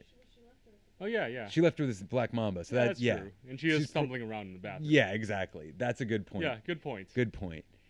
Uh, I also think though that it's it definitely is a shout out to that ideal of like she's not gonna she at least very very least I'm not gonna kill you with my sword. You don't deserve to die by this sword. Hmm. Um, you deserve to die the same way that you kill people with by you know a snake. And uh, a good, I think it's a good touch. It's an interesting touch, and you can definitely talk about it. So Hmm. again, a thing you could you left in the film to leave something open for for uh, discussion and for thinking about. So, but that means I hope they worked out some of uh, their differences anyway. Uma yeah Thurman and Daryl Hannah. Yeah, I don't think they did. They famously did not get along. No, and as I we've think- mentioned before. It was a lot of it had to do with Daryl Hannah thinking that she should have been the big star, which I'm like, Daryl, I get that you were a star before Uma was, but at that time, Uma Thurman was a way Yeah, bigger I movie mean, star than you. Were you Mia Wallace in Pulp Fiction? Yeah, no. And were you in Gattaca? And like, I don't, I don't even know if that movie might have come out. And I think that came out before. Yeah, yeah, yeah. Uh, But like, she was I think already a the big Ethan, actress. I think the Ethan Hawke thing came and went by that point. Yeah, pretty much, pretty much. And I, I'm pretty sure though that like that was Uma was at like the top. Whoa, Uma was at like the top of her stardom, whereas uh, uh Daryl Hannah was sort of On her, I don't know. Like Yeah, she was trying to mount a comeback. I yeah, guess. yeah. She was like um the dude in uh in Jackie Brown a little bit. I forget his name now. Oh, Forrester? For- Robert Forrester. Where but I don't know. Like Forster at least got some good work after that. he did get some good after it, but what I'm Yeah. saying in the when he w- Oh, when she- he was- yeah, w- it was yeah, like at she that was point of his career. Yeah, kind of yeah, out yeah, of yeah. her the heyday of her career, Yeah, yeah, like yeah. he was, yeah, and and he- and she brought back to great effect in this movie. Although Daryl Hannah really didn't get much after this. I don't No. think. But dude, honestly, from the interviews I heard of her talking about her relationship with Uma not being good, she kind of seemed like an asshole. So maybe that had something to do Yeah, with it. probably had something to do but with it it, then. it it comes across in the character. So it, again, it makes it this really great performance from her. That's snarling, very s- like oh, she's so like I'm so mad. I'm number two to you, and it, Yeah. it comes through, and it's great. Just can't stand it. Yep. So this next now we're we're definitely come to it. Yeah, The we're- last chapter. the final chapter, wrapping it all up. What's this one called? Face to face. Face to face. And so before she goes headlong to Bill, we have a very interesting scene, which I think is one of the most important in the whole of the film, and it has one of my favorite songs, uh, "Itumira," which is just a great song with some great classical guitar, some foot stomps, some some chorus chanting and singing, and uh, I love this particular song, and I I love the shift again, the tonal shift from the desert to the jungle, and now we're in a totally different place, we're in a totally different world, and we're meeting with Michael Parks again. So so she was driving like off road yeah, for that scene, right? I think that's the moment when she was asked to do that stunt herself. I Really? think that's the moment that's being talked about now when uh, she hurt herself. interesting. and she was so angry at like Tarantino and uh, the producers because they made her sign something, basically absolving them of any wrongdoing for that. Wait, wait, wait, you're gonna have to explain this more for our listeners. Okay, 'cause- so um, as I, I think during the uh, press cycle for Once Upon a Time in Hollywood, and um, as a part of the Me Too movement as well, Uma Thurman came out to say that when she was filming Kill Bill, she had to do a stunt on her own. She was told that uh, they didn't have, I, I guess, Zoe Bell available for the Right. stunt. She had to drive off road, but she had she was already trepidatious about it. The car veered off road. I think she crashed into a tree, Mhm. and she permanently damaged her knees and her neck. Yep. And uh, I think this came out um, because of uh, Harvey Weinstein getting in trouble. I guess Weinstein and, and Tarantino knew about this too. Yeah. Weinstein made her sign something absolving the production for any wrongdoing in this uh, stunt accident. Yep. And I know this also soured her relationship with Tarantino. Yeah. She was not happy with him at all after this. Although during the promotion cycle for Once Upon a Time in Hollywood, she kind of clarified where she stands with Tarantino. I Mm. guess uh, she's forgiven him and she's open to working with him again. That's awesome. I'm So at happy least to there's hear that. And Tarantino, um, she made it clear that he has apologized profusely. For Oh, that yeah. over the years. Oh yeah, and I, I mean it's it's one of those things that come it, it seems to come with the territory with making films. You know, there's a lot of a lot of like, no, we just got to do this, we just got to do this, and and people, you know, dangerous stuff can happen. People get killed, obviously, as we know in films and s- in in in the making of them. But uh, yeah, that sh- again, that should never ever happen on a movie set. No, it's just and- grossly irresponsible. exactly.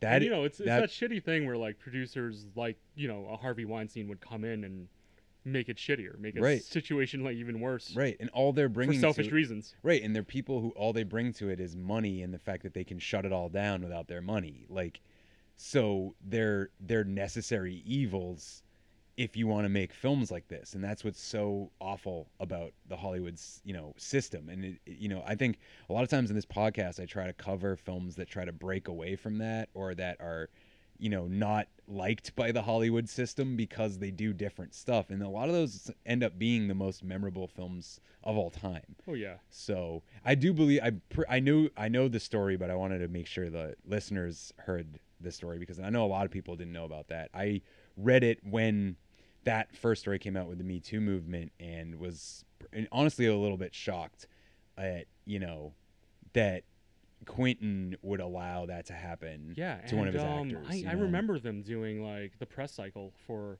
you know to promote both of these movies, to promote uh, Volume One and Two of Kill Bill, and it's weird knowing that during that time there's this really shitty situation between them. There was Right. like bad blood between them at that time. Exactly. So after she drives and and uh, gets to this place, we are introduced to Esteban Viejo, who, as I said, played by Michael Parks, doing his double duty. And, yes, this was due to Ricardo Montalban uh, not being able to make it to a table read. yeah, and Michael Parks doing an impression, a racist impression. I'll just, I mean, it is problematic. Yeah, problematic. I mean, racist. Problematic, like Well, brown face. Yeah. role. Yes. Yes. We'll say it this much: he is doing a stereotypical uh, South American accent. He does it well, and I will say it's not like it's not Charlie Chan, you know, sort of levels of mockery. Uh, but uh, that doesn't well. matter when you, you know you can you can be doing a tasteful blackface, but it's still blackface. It's not Yeah. okay.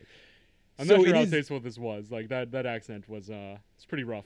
Yeah, yeah. It it, it there it's it's like Quentin Tarantino thought it was funny at the table read and and he since he was a dumb white Gen Xer, he never never realized until too late that that wasn't something you should actually do. Like it was like, yeah, that's like something that's funny when there's nobody who's going to be offended, but I mean, like, don't I, I put would that in the imagine movie. maybe he asked his buddy Robert Rodriguez, like, "Is this okay?" Like, I would think Rodriguez that is he would like, have "Ah." asked him. Robert's like, "Yeah, do whatever you yeah, want." put my yeah. song in the movie though. um, but so it it also I guess is also kind of a shout out to again the era of movies that he's taking from here, where you had a lot of white actors playing other roles. But yeah, Yeah. I mean, famously, um, you have uh, Charlton Heston playing a Mexican in Touch of Evil. Yep, exactly. But to kind of eh, take that out of it and just talk about the importance of the overall scene, if we just want to, we'll just imagine it was Ricardo Montalban. it's again hammering home those themes of uh, male male control, um, a male a male household, quote unquote, so to speak. He is a uh, ex pimp. It he is seems an like. ex pimp, but yet he still has, you know, a bunch of uh, working women just Yeah. still servicing him. exactly somehow. just around him and but it seems like like he like orders a drink like he's th- like he doesn't own the place you know what i mean it's a Yeah. weird sort of situation and he also makes a comment about how uma thurman if back in my day you would have been my number one Oh lady yeah, and uh, I would have been more merciful than Bill. I uh, Yeah. wouldn't have shot you in the head. i would have cut your face I Oh, would have just cut your Yeah. face. and it's very like it's so it's so aggressive what he's doing he's definitely trying to exert his control and show his power over these other women by But he, but he's passing it off as like you know this kind of normal conversation charming, yeah you know, man of leisure kind of thing. right and then you know he has the he calls for clara to come over with to get the drink and to show beatrix that he has cut her face for something she has done um and that's that scene is so important to me because then he turns around too and goes uh i'm gonna tell you where he is though and she's like well why, Why would you do that, that? And he's Yeah. like because bill would, Bill want, would want me, to, do that yeah Yeah.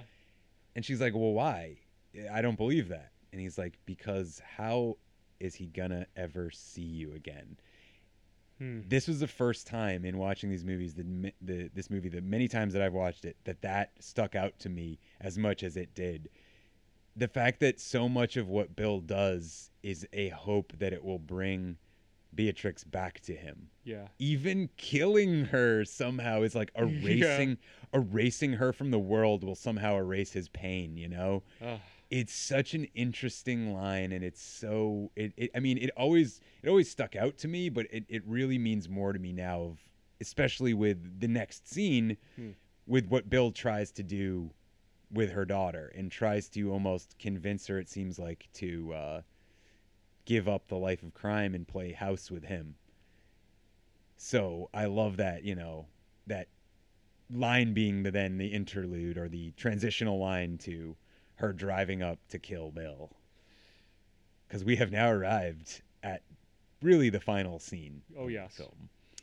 And uh, Beatrix makes her way up to where Bill is living. She's uh, she's got her gun ready. Mm-hmm. Yeah, W- that was that also stood out to me watching this. I was like, oh yeah, she hasn't really ever. It seems like she never used a gun. Yeah, not really. No, but she Yeah, knows throughout this entire thing. but she knows Bill's packing heat, so she's brought a gun, which is interesting to me. Um, and she she heads in, and she's looking through this you know spacious condo type place, this mansion or whatever it is that I do Bill- wonder if she's packing Heath this time around because of her experience with Bud. True. That's a good point. That's a good point because yeah, getting getting shot maybe maybe mm, you know what? I might want to bring a gun this time. Yeah. just in case. I'm not gonna bring you know my uh my little knife to uh, this gunfight. Right. And it, it fits into what I, what I was saying too cuz yeah, cuz she had to go get a sword Yeah. to fight Oren cuz she knew that they were going to have swords like Yeah. Um, but so she comes in through this this mansion or whatever it is, and and comes through a doorway, and it's her daughter, little BB, Little BB. and Bill, and they're like bang bang, and they're like, oh no, mommy got us, and they're playing dead, and it's a charming little, it's a charming scene. But David Carradine was having fun in Oh, this yeah, movie. He is having so much fun. Every scene he's in, I feel like he's just he loves what he's doing. You know, he's just like, yes, I love this movie. um, and so uh, I love that they have the the uh, s- another shout out reference back to uh, Bang Bang, I shot you down, fall down, mommy, Bang Bang, I shot you, and she falls down and. You see that Bill is living a very interesting life with his daughter. He has also retired, essentially, or Yeah. he's tried to retire. Apparently. Yeah. They're making sandwiches in the kitchen. Yeah. Tells a great story about how uh, his daughter is a little psychopath and murdered She her took fucking goldfish. A goldfish out of the bowl and stepped on And it. Stepped on it. Just to see what would happen. That is what serial killers do when they're children. And she called it an accident. Yeah. Yeah. Yeah. And she. Her, her uh, word choice was very Yeah. specific. She, exactly. Very strategic, Um, as I- uh, Bill says. I love that scene as well. All these scenes in here before she goes to to finally, you know, end it is are are so interesting and they're like it's almost like her allowing Bill to have one last night being a parent or giving BB a chance to have one night where both her parents are there and they're not like they're just living like their regular family for Yeah. like one night before one And of it- them is going to die. Kind of reorganizes uh, Beatrix's mission. Yeah. Whereas before, it was just to kill all of these people that wronged her. But it kind of brings it back to why she left Bill Right. in the first place, Right. and it's to get his her to get her daughter Right. away from this uh, this psychotic kind of influence, Exactly. this sociopathic like influence. I wonder here though if it might have been better to see this movie without the line in the middle. Yeah, and I think um, if this were cut the way that uh, it was originally intended to be, and it was just Yeah. this four-hour movie, you wouldn't have that interlude. Right. And you would be just as shocked as her. Yeah. And I think that definitely took away from it a little bit. But I, I think they did it more because when they were put in that situation of releasing the movies separately, they were like, well, we need to give him a reason to come back. Yeah. So that's our that's our you know our tease for.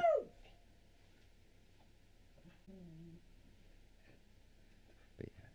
But yeah, that's your tease for your part two tease to get people back into the theaters. but I, I think yeah, the film would have uh, would flow better, and would ha- it would make that moment mean so much more.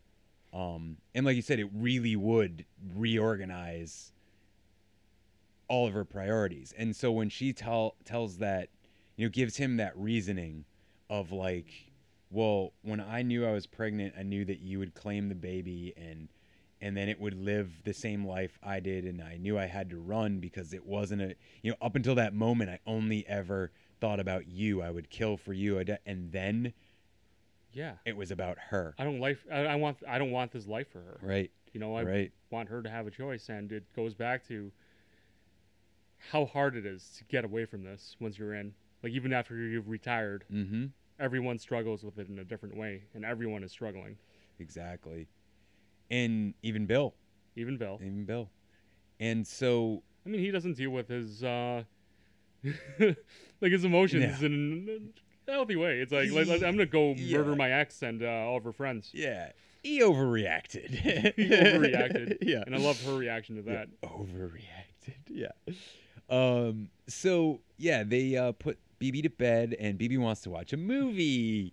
and uh, once again, we find out that yeah, BB is probably gonna end up just like her mom and pa because Not not only did she kill the goldfish, she loves super adult movies that are all about killing, including the Lone Wolf and Cub movie Shogun Assassin.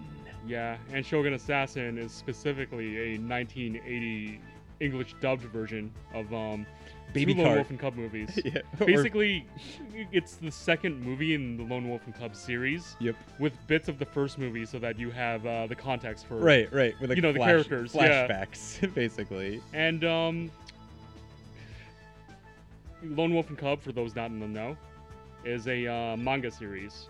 Mhm. Uh, that uh, and uh, these Lone Wolf and Cub movies are an adaptation of that manga series. Yeah, if you've ever been in Yeah. like the in like the manga section of a comic shop and you see these really little tiny books, it's in like like old school uh what are they takabon? Yeah, like really old school. Yeah, they're, they're, like, little, like they're tiny. little squares. Yep, they're like they're like 60s throwbacks. They're great. and you know it's world renowned. Uh, it's an epic about a stoic Ronin who uh, is on a quest for vengeance with his toddler in tow. Yep. In a baby cart. And I think that's actually the direct translation is baby cart. Yeah, baby card on the river Yep. Styx. Yep. Yeah, exactly. yeah, there's The some highway great to hell. ones. If you have uh if you have Amazon Prime, there's a bunch of them on Amazon Prime. So they're great. I definitely and and I think uh cuz Shogun Assassin has the uh that great fight scene with the the monks with like the basket Oh helmet yeah, things. yeah, Yeah. The, the fucking uh, Yagyu clan. Yes, the Yagyus, And yes. you know it's the same kind of style as uh, some of the stuff from the House of Blue Leaf Oh, sequences. yeah, You get totally. lots of blood spray. You get Totally. uh, you know dismemberments all over the place. You get decapitations. You also he is the uh, Shogun's decapitator. Exactly. Yeah. Yes, because you get that uh, great awful U.S. dub from the Oh, like from the- from seventies, 1980. 1980. Yeah. Yeah. right. And uh, Uh, what's also like a point of interest is um, there was this uh, American graphic novel that was heavily inspired by Lone Wolf and Cub called Road to Perdition. Yes. And that in turn was adapted into a film. Tom with Hanks. Tom Hanks. Yep. I love that movie too. It's uh, I like the the the comic better or the graphic novel better, Yeah. but I I was a big fan of that movie. I Oh, thought and it- Paul Newman is the crime boss. Yep. And uh, Oh, yeah. Daniel Craig is the good for nothing like mob family son. Yep, exactly. It's so good. So, uh, and that's also an interesting thing to bring up too. Is just Vengeance. Um, yeah, More Well, yeah, vengeance. All of the vengeance in this, but also like um, that.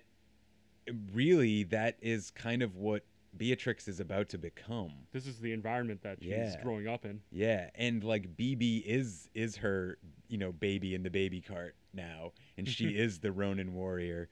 Because uh, I think another you know big theme there is the like mat. Oops, Oh, I thought that was flashing. Um, I think another big theme in this is that that Ronin, uh, as they say, the nameless warrior or nameless gunfighter type character, uh, like Clint Eastwood in the Dollars trilogy, where they're like almost omnipotent in their ability to kill bad guys that get in their way. Nothing can stop them. Um, and they're like, but you, you throughout the film, you see that they weren't always like this. You get to see some flashback to when they were a regular civilian, There's always some tragic event that Mhm. sends them on this violent path. right? And so this is also her chance to flash back to being that civilian, and and again, you know, trying to live that life and realizing no, this is only this only ends one way. This film isn't called Let Bill Go. this film is called Kill Bill. And so when BB falls asleep, like right after the opening fucking credits of Shogun Assassin, she heads downstairs and uh, we have the final conversation slash fight scene. It's almost like it's almost like a uh, mental fight scene, a little bit. A little bit. So Bill uh, shoots her uh, with a tranquilizer dart, It's a truth serum. a truth serum. Yeah. Yes. Um, right. called, uh, sorry. wh- what was it? I- The I meant like a, uh, Undisputed Truth. a a trank gun with Yeah. yeah. the undisputed truth in it. It's Yes. supposed to be twice as strong as uh, sodium pentothal. Mhm. Uh, pentothal. Exactly, Yeah. but with a bit of euphoria. It gives you euphoria. Yeah, she's not feeling the yeah, euphoria. No, she's definitely not. She's not feeling that. Definitely not. And uh, he then goes on to tell her about how he likes Superman. Being the worst ex in the world. yeah, exactly. so I've trapped you at my house. Now I'm going to I'm gonna talk, talk about, to you about comic books. Yeah, I've been thinking a lot about how Superman's a cool character. Oh I mean, he no. has this very, um, very simplified view of Yeah. you know, this nerdy. I, I don't even know if I want to call it insight about Superman. I think it, it's a bit like uh, Nisha. Yeah. Uh, it's a bit looking at the Ubermensch. It's talking about how Superman. you know superheroes like Batman, you know, Secret Identity is Bruce Wayne, Peter, Peter Parker, Parker, yeah. uh, you know, Spider Man's Peter, uh, Secret Identity is Peter Parker. When they wake up in the morning, they're, they're just these normal guys who have Right. to put on a suit to become a superhero. But But, when Superman, was Superman, born yeah. Superman, and Clark Kent is his secret identity, is his false identity. Yeah. And that's Clark Kent is Superman's parody of the human race.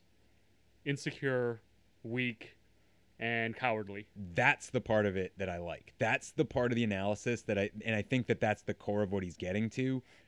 I don't know. I still don't quite know why he tells this story Well, he's telling the story to because this is how he views uh, himself, Beatrix. or he was Beatrix. Uh, okay. Beatrix, yeah, because he thinks that Beatrix is a natural killer or a natural Right. born killer. I guess. Oh, so she okay? Yeah. Right, right, right, right. And She's that's- putting on Arlene. uh, Arlene Machiavelli. Yeah, whatever. what- Yeah. I forget what Tommy's last name was, but yes, she's Yeah. putting on the fake suit and she's acting like the nebbish, normal person. Neb, yeah, She's But I- acting like a you know a normie. in terms of the comic book analysis, I do love that that idea that Superman Superman's Clark Kent is what he thinks human beings are like. Yeah.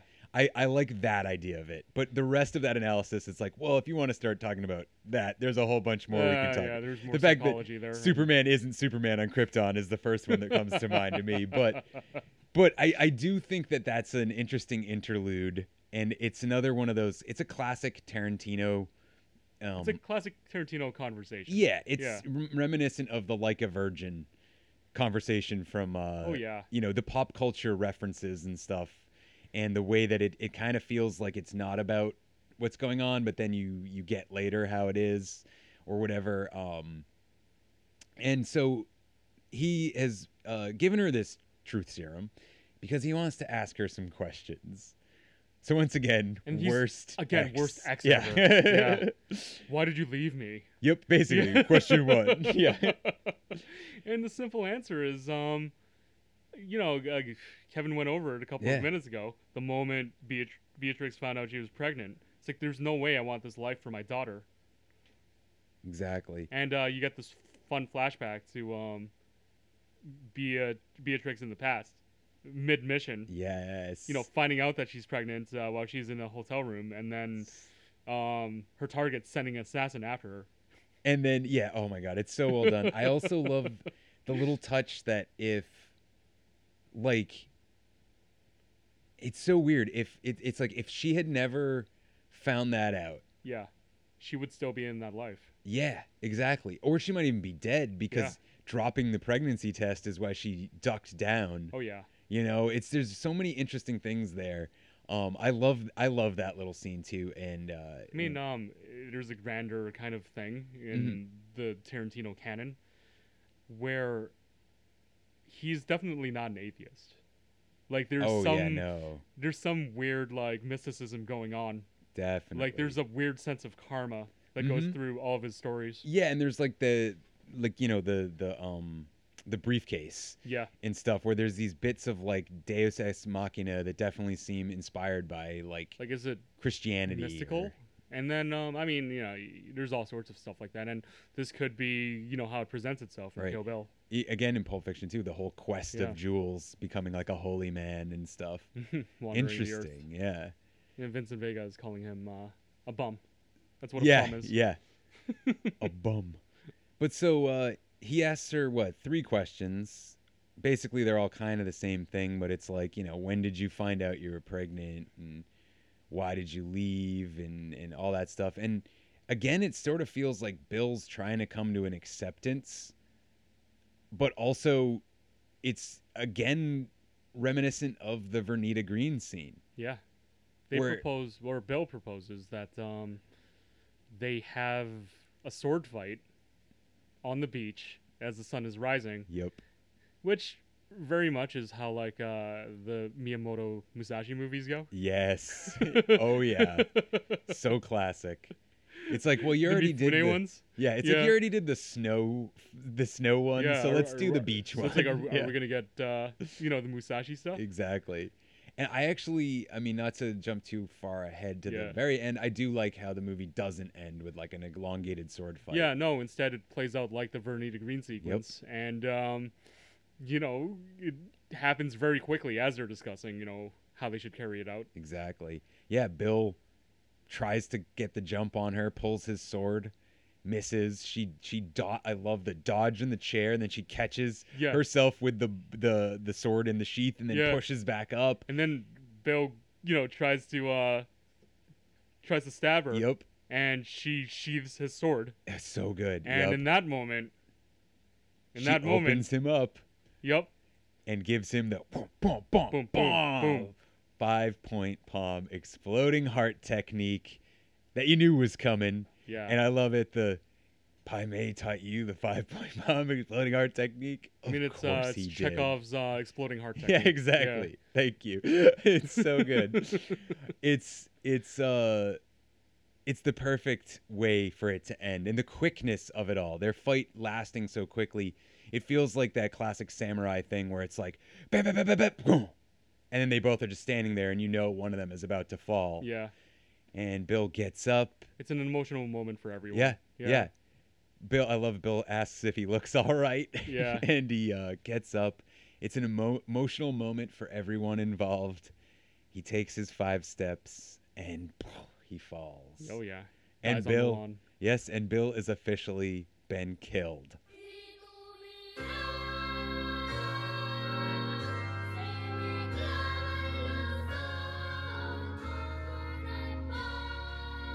So we are now at the end of the movie.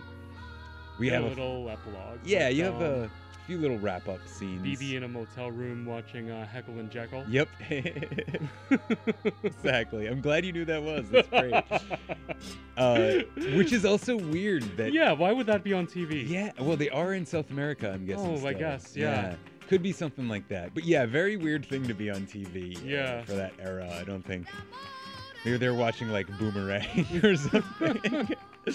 but uh, And Beatrix goes from um, hysterical crying to hysterical laughing. Yep. and yeah, she's crying, laughing in the bathroom. And then uh, you also get a little thing of them driving away as well, because that you get the character Yeah. role of everyone who was Everyone in part and- one and two. Yeah, all 10 chapters. It's great. I love it. It, ha- it, it re- he gets to show b- off some of the the best shots of those characters' faces, gives them all a chance to get their name up on the big lights and stuff. I love that little Every bit. single player who showed Yep. up. And we f- end, of course, with BB and Beatrix. And I think it's very interesting how the film ends here on her face, reminiscent of a film uh, that a lot of people know, The Graduate. Hmm. The Oh, way yeah. that her expression changes at the very end before it cuts. And it's like she's smiling and then it kind of drifts away. And what are she filled with, I wonder, at the very end? It's, I want to believe that it's belief. I think it's a little bit of both, but It's a yeah. little bit of both. I think the regret is that, you know, she's always going to regret, uh, like Bill says when he's described, because I, another oh, thing oh, we, she asks him, like, did, did it feel good killing all the people to Yeah. get to me? Yeah. And the truth serum forces her to tell the truth. Yeah, forces her to tell the truth, and she says yes. Yeah. I wonder though if the regret she feels is more about Bill, because I do believe that she loves. Hmm. still loves Bill. him on some yeah. level, yeah. And I mean the way that she she cries when she knows he's gonna die and stuff like it's she definitely is broken up about the choice she made. And it's Damn. interesting what Bill says to BB when BB's lying in bed before they go to bed. He says when he's talking about uh, how he shot mommy, he says, "On that day, Daddy learned there's some things you do that can never be undone." Yeah. And that's obviously a shout out to the Emilio story, but it's also he's saying that to Beatrix too. Yeah. He's saying choose. Choose. You could run over here and kiss me. Yeah. And we'll and we'll just forget this happened. Or Or you'll kill me, you and can- that's it. Yeah. You can't undo that. Exactly. And so I think she is going to have a little bit of regret, but He deserves to die. Yes, he did He deserve deserves to, to die. die. and she will know that. And raising her daughter, and to not be like that, until maybe one day someone knocks at her door, and it's Nikita, and kill the bride. Let's get back to that idea in Yeah. a minute or so. Yeah. Just gonna go through how this film was released, really. okay. Um, Volume One, which uh, encompasses the first five chapters, was released in American theaters in October of 2003. Yep. And Volume Two, last uh, the last five chapters, April of 2004. So there there was a six month gap in between these two releases, and um, the reason why it was split in the first place was that nobody would distribute a four hour movie. and also, um, Harvey Weinstein wanted there just be one movie with all 10 chapters with Right. extensive cutting. And Tarantino wasn't going to let that happen. No, of course not. And I can't think of a single chapter, not even like the anime chapter. I don't think I'd cut any of them. I think they're all essential. Yeah, me too. I They- they- honestly, there- there's a complete kind of tapestry yeah, with and all 10 chapters. even the ones that like I would say would be closest to the cutting room floor would be ones I don't. They're not long enough. No. And they add so much. One of them is that diner scene we talked about, where she, right when she gets out of the earth. Yeah. Uh, it's a like. good it's a good moment. Yeah. It breaks the tension. It's one of your ice cream moments. But to me, that's one of the ones that yeah would be like high up on the list. Like ah, that one can go. We don't need that. It's just a little Yeah. scene. So I'm glad that you got that they got to keep more stuff in order to give you the full film. if I were to cut anything, it would be the uh, Esteban Viejo stuff. But that's just me.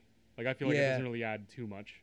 I think And I, I feel like it just kind of sends that part of the movie into a lull. It I does do- thematically tie back into everything else. True, true. I, I can see I can see exactly what you're saying Yeah. there. I, I think it maybe it's also its positioning. Yeah. Um it's it's because it it only serves one narrative function aside from those other themes they throw in there to kind of round it out, and that's where's Bill's house. yeah. and so like yeah, you don't in this film you don't need that. I mean, she hasn't needed to like go really recover much evidence to find out where anybody else is. It seems like you didn't need to see her being like, "Where's Vernita Green live?" You know, like Yeah. And uh, so, you know, besides those two um, standard releases, and I think it was released in Western territories pretty much in that way, Volume Yeah. 1 and Volume 2. Um, the Japanese uh, version of Volume 1, which we've uh, referenced a couple of times uh, in the last episode, um, it opens with a dedication to filmmaker Kinji Fukasaku instead of uh, the old Klingon proverb. oh So really? that's interesting. Yeah. And um, there's more gore in the anime sequence. There's uh, slightly more gore in the um, Crazy 88 sequence. There's more stuff with the kid. Yep. And it's all completely in full color. Yep. So um, after the eyeball snatch, it doesn't switch. And that shot of the bride blinking before the color comes back isn't in there. Isn't in there, yeah. So that's uh, kind of interesting. Interesting. And um, when the bride interrogates uh, Sophia uh, Vitale, she cuts off the other arm. Yeah. It doesn't cut away. uh, volume 2 is exactly the same in Japan. Interesting. And then there is that uh, one film version combining both the Japanese cut of Volume 1 and Volume 2, um, cutting out the uh, epilogue from Volume 1 and the prologue from Volume 2. And this cut is entitled Kill Bill The Whole Bloody Affair. Mhm. It was screened at uh, Cannes Film Festival in 2006. And um, it received a limited theatrical run at the New Beverly, uh, the theater that Tarantino owns Yep. um, back in 2011. Wow. It was only in the theater for like I think two weeks. Yeah, yeah. It was just a special screening that he put on Hasn't- for himself. Hasn't screened anywhere else. It was supposed to get some home video release, and Ah, it I just want never it. happened. I want it, especially watching it like we did today. I Yeah. mean, we took like about a you know half hour, twenty minute break in between them, but like It's a more complete experience. yeah, it totally is. Although And- I think the whole Bloody Affair um did have like an intermission. at okay, least. Yeah. I mean, it is a long time to be watching a movie. I People don't need to use the bathroom, man. I mean, even like Seven Samurai for its length isn't that long. Like you know, so I don't think I've ever. I know there are some films that are that long or longer, but I don't think I've ever actually like sat down and watched one of them. I think like three and a half hours. Yeah. Like once you break that, like like like you know, two hundred and ten minutes. Uh, if it's any longer than that, you need an intermission. Yeah, yeah. People have to go to the bathroom. Yeah. You know, people have to drink water just to get through that, and then they Although I have to. go to the wonder bathroom. if like you know with uh, people binge watching stuff on Netflix. No, I mean you still get an opportunity to go to the bathroom. Yeah, true, Yes. true.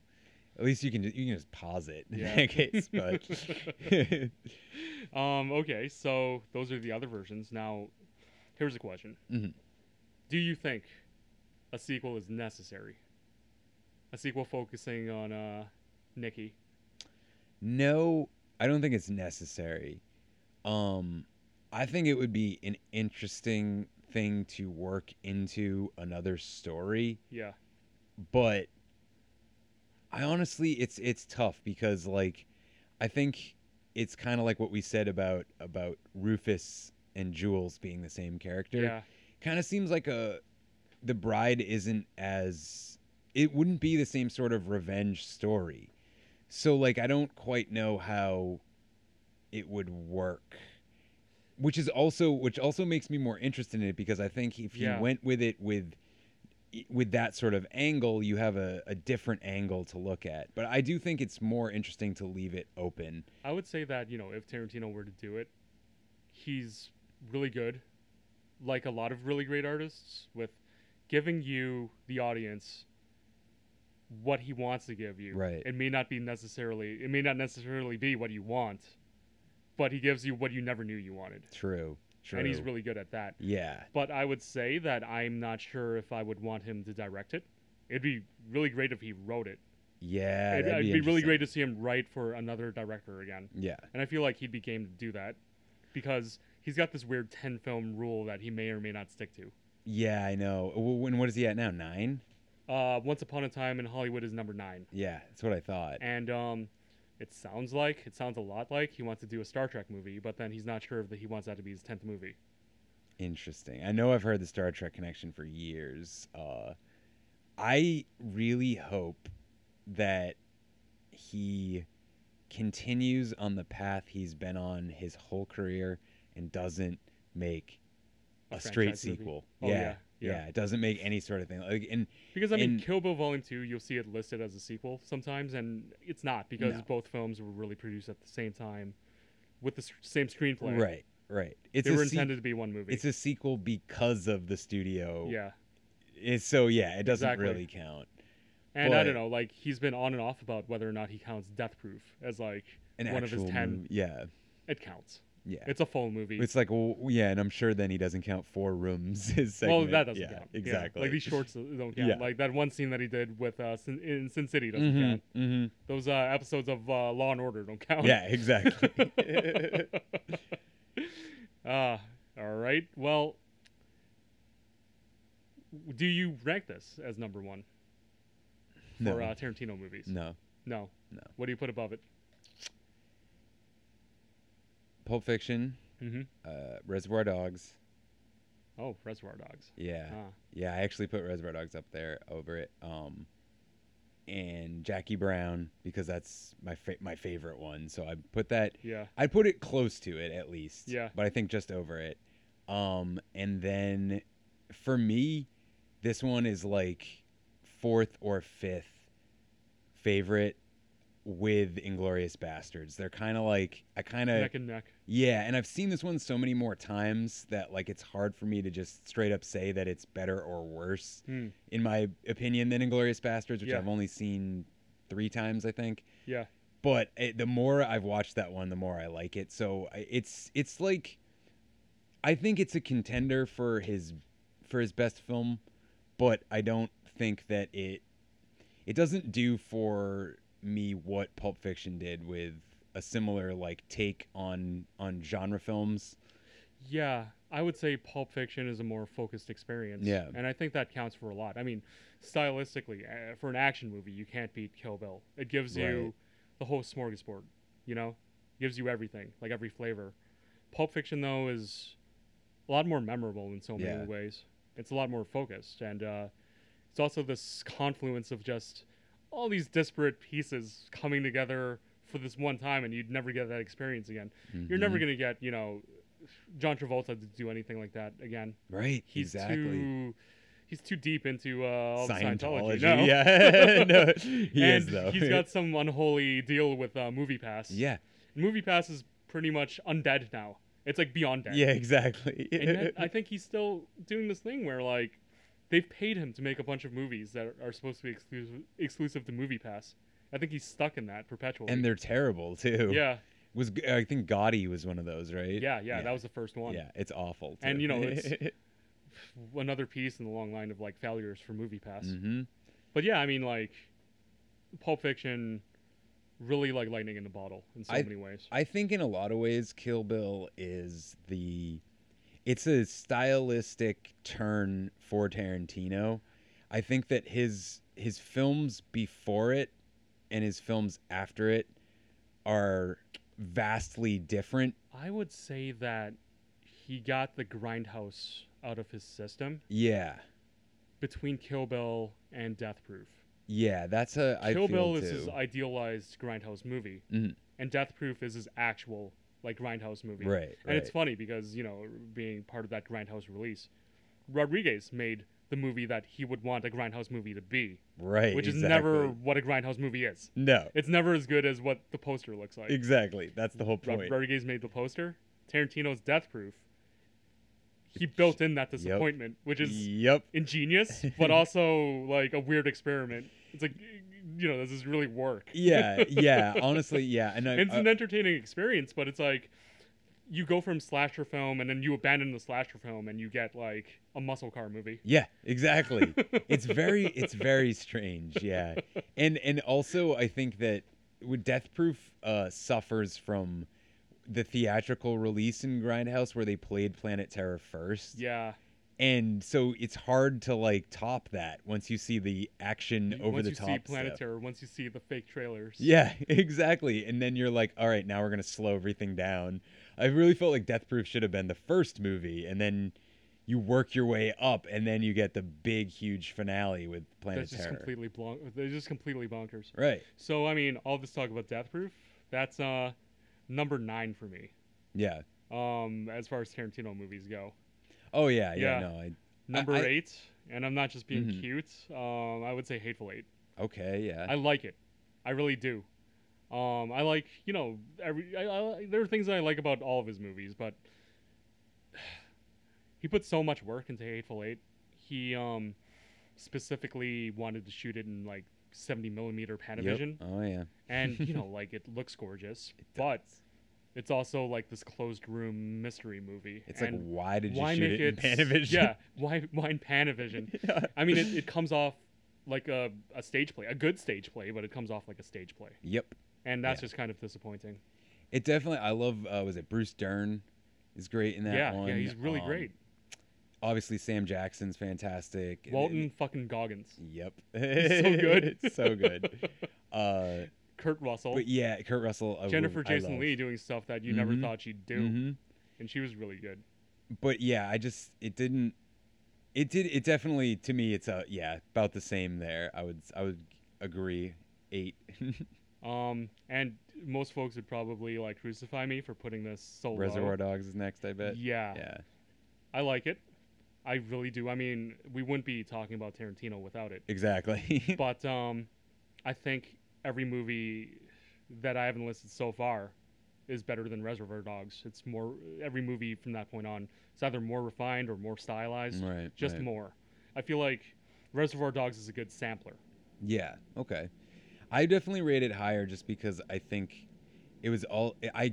It's kind of like uh, uh what is it? Days of Being Wild. Yeah. Where like you're just like, damn, what a what a first movie, you know? Yeah, and, and rewatching it recently, I'm like, wow, this is actually like I I remember really loving this, and it's actually a lot better than I remember it even. Right. And um, just really solid performances across the board, and such a good like debut movie for a new director at yeah, the time. exactly. And I just think he really He was like in his twenties at the time, and it's another one of those things where I'm like, "Fuck, what I've been, what have Yeah, I been I know, doing?" right? You know, in my life. yeah, by this time he'd already made several movies. By this like- time, like he's made Reservoir Dogs, he's made Pulp Fiction. Like what the fuck? Um, next up, uh, number six for me is Jackie Brown. Okay, it's I can see that. I I rate it higher. I I always say this. I, I don't think it's his best movie, but it's It's very good. yeah, it's one of my favorites Mm. to and watch. um, it's very restrained in a good way. yeah, Like it's actually like Elmore Leonard's favorite adaptation of all of the film that's adaptations of his awesome. books. That's awesome. I actually I I've got a soft spot for Get Shorty. Yeah. But uh, I was also a big fan of his books when I was a kid. Both my parents are really into uh, mystery novels, so I read a ton of his stuff when I was a kid. And uh, Rum Punch, which is based on, is a really good book. And he does. It's a faithful adaptation too. Yeah. The I mean- whole thing with the time, the, the scene where they're like going into the mall at different times. Yeah. That's from the book. That's Even awesome. at, yeah, he writes like the times into the. It's great. Oh, Yeah, man. it's it, it's highly detailed. And I don't know, like it's a heist movie in that um, it- where the heist, I mean, the, the stakes are relatively low, but the danger is real. Yeah, yeah, and and it it definitely like it cultivates a very different feeling I think than a lot of the other films with having the two main actors be you know like people who have passed their prime Yeah. and dealing with that and it, it- also it's got the same thema- thematic ties as Kill Bill. Yep. It's like, what do you do after retirement? When's the right time to retire? exactly when do you get old? And like you know, Robert De Niro's character is just really sad. It's like he's he's just useless now. Yeah, exactly. Like you used to be beautiful. Used to be beautiful. But Oh, uh, man. so what's number five? Number five, uh, Inglorious Bastards. All right. Like the more I watch that movie, the more I appreciate it. Yeah. And um, like anyone that's listening to this, I hope you've already seen it, but it's it's that spoilery moment. Yeah. That plays against all expectations that I Mhm. absolutely love, and it's that message that cinema can literally change history. Yep. Like they use she uses like nitrate film to burn down the building to kill Exactly. like Hitler and all the Nazis. Exactly, to destroy You know, them. Oh. she's using art. She's weaponizing art to kill fascism. awesome. I mean, that that's that's powerful stuff. Exactly. and like Film the more I versus think about war. it, the more I really appreciate it. I also love how another like sort of uh, side theme or whatever, smaller theme in that is the the um, Nazi propaganda star of the films. You know, the former Yeah. the the young soldier, and his way of looking at it. And I that honestly, bastards is probably four or five for me too, as I said. And uh, it's it's a rollicking good action movie and but it's also like a great period piece but it's also ah, it just it does so much in its in in its uh scope is like kill bill that's why i really think this was like he took what he did with kill bill and he's like now how can i do this With more control, with Right. More um, more restraint. Exactly. Yeah, with more focus. exactly so what's number four then Once upon a time in Hollywood. oh I'm not going to go into detail. content redacted yeah, yeah. You can bleep that part out. No. Um. Then they'll- they'll all know what it is. Uh, Yeah. I I'll talk about it more once uh, most people once more people have seen Yeah. it. Yeah. Uh, give it like a year. Maybe we'll do another yeah, yeah episode. exactly Uh, Django Unchained would be number three. Wow. I rank it Interesting. high. I love my spaghetti westerns. You d- uh, yes, Um, you, you have to. I. It's become more of a thing now. I would say, uh, with like that Nat Turner movie that came out a couple of years ago. Like I really, I really appreciated that. Um, I like slave revenge movies. Yeah.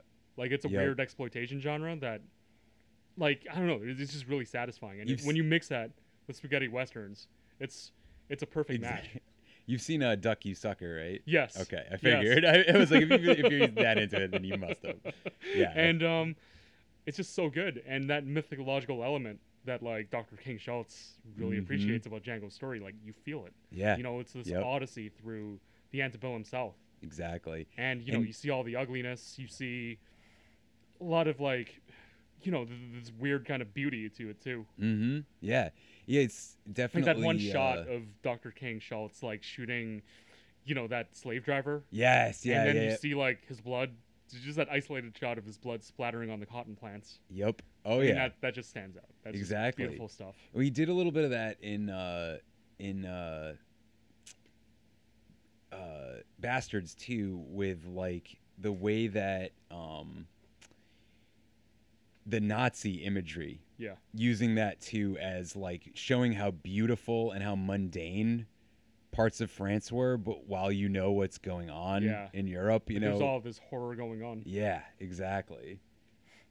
Uh, number two, Kill Bill. boy. Oh, Ah, it didn't get number one. I knew it wouldn't. Yeah, we know what But number there's one definitely is. more to talk about. Than, Yeah. You know, my number one pick, Pulp Fiction. Like So- Pulp Fiction, I can pretty much recite Pulp Fiction like minute for minute. That's good. I like that. I like that.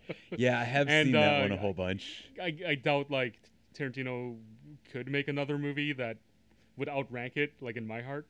Yeah, I think it's a perfect storm of like everything, you know. And I think e- every time, anytime there's a, a great director or writer or whatever it is that creator of films like this, uh, I th- that have you know a small body of work to look at, and Yeah. all their films are like event like films where everybody's talking about them and shit.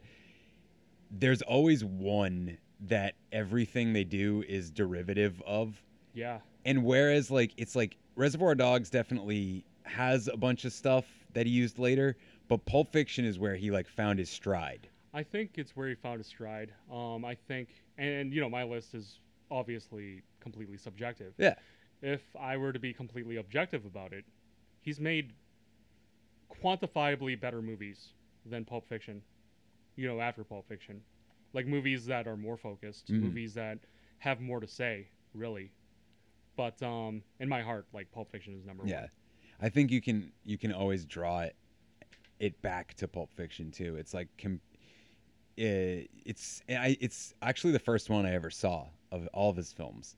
So that I think that's another thing where if I s- happen to see their most acclaimed or most famous work first, Yeah. I'm always in a state of You're being always like, going to "But gravitate back to that." yeah, it's not as good as that, but that's really unfair, I think, to the movies because he's not trying to just make Pulp Fiction again. I No. think when you catch lightning in a bottle or whatever like that, and you get so lucky, and and everything just falls together, and you make this movie that just people are talking about it and they want to see it, and this is your second film, and all of a sudden you're you know skyrocket in, into being one of the most acclaimed directors in Hollywood, and it, it's very similar to Kubrick Yeah. the way that everybody was like, "Well, that's Tarantino. He's th- his films are different," you know, and like, it, I it, I really think it's uh, a pat on his back that he was able to continue to make films that didn't he didn't blow up his ego too yeah, much, you and know. he didn't. Well, I mean, depending on who you ask. Yeah, well, he did. Blow, that's why I said too much. He did blow up his ego, definitely, but not so much that I think that he eh, like you know he could have gone on to make a bunch of like really bad movies yeah. after that, you know. and um, he's improved over the years. Like he doesn't. Mhm. He actually learns from things that didn't work. Yeah. I think the biggest kind of misstep, if you can call it that, is uh, Death Proof. But Yeah. he succeeded in what he tried, what he was trying to do. But with I Death also Proof. think again that wasn't necessarily a film like you know his other films Yeah. are. It was like a pet project. It was an experiment, and at the end of the day, it was like, well, you know, that's what you that's what you get. So, all right. So, So, this uh, is uh, it's been yeah. a long, long episode, two episodes, but uh, I think we're about ready to to finally wrap it up. What's your uh, what would you rate this film on a five? I'm gonna I'll just give it to you now. So listeners already might know this, but Mhm. we have a five star rating here, but it's actually more than that. It's uh, zero through five, including four point five. So uh, and three point five. So it is either a zero, which means Mhm. the film is so bad that you stopped watching it. Uh-huh. A one, which is you finished the film, but it's so terrible you'd never tell anybody to watch it. Uh-huh. A three, which is it is an average film. 3.5, it is an above average film, but it's not good. Four is it is a good film, but it is not in the canon. 4.5, it is a great film, but it is not in the canon. And five, it is the best of films. It is in the canon. Everyone should watch this film. And technically, there's another rating, six, which is for only the greatest movies ever made. It's a five. It's a solid, solid five. In fact, um, I would say there are maybe three or four Tarantino movies that are five or six. I agree. Yeah. Yeah. I give this a five, as well. I wouldn't go as Yeah. far as giving it a six, but it's a five. Yeah, I give this a five as well. Yeah. It is definitely in the canon. Everyone should watch this.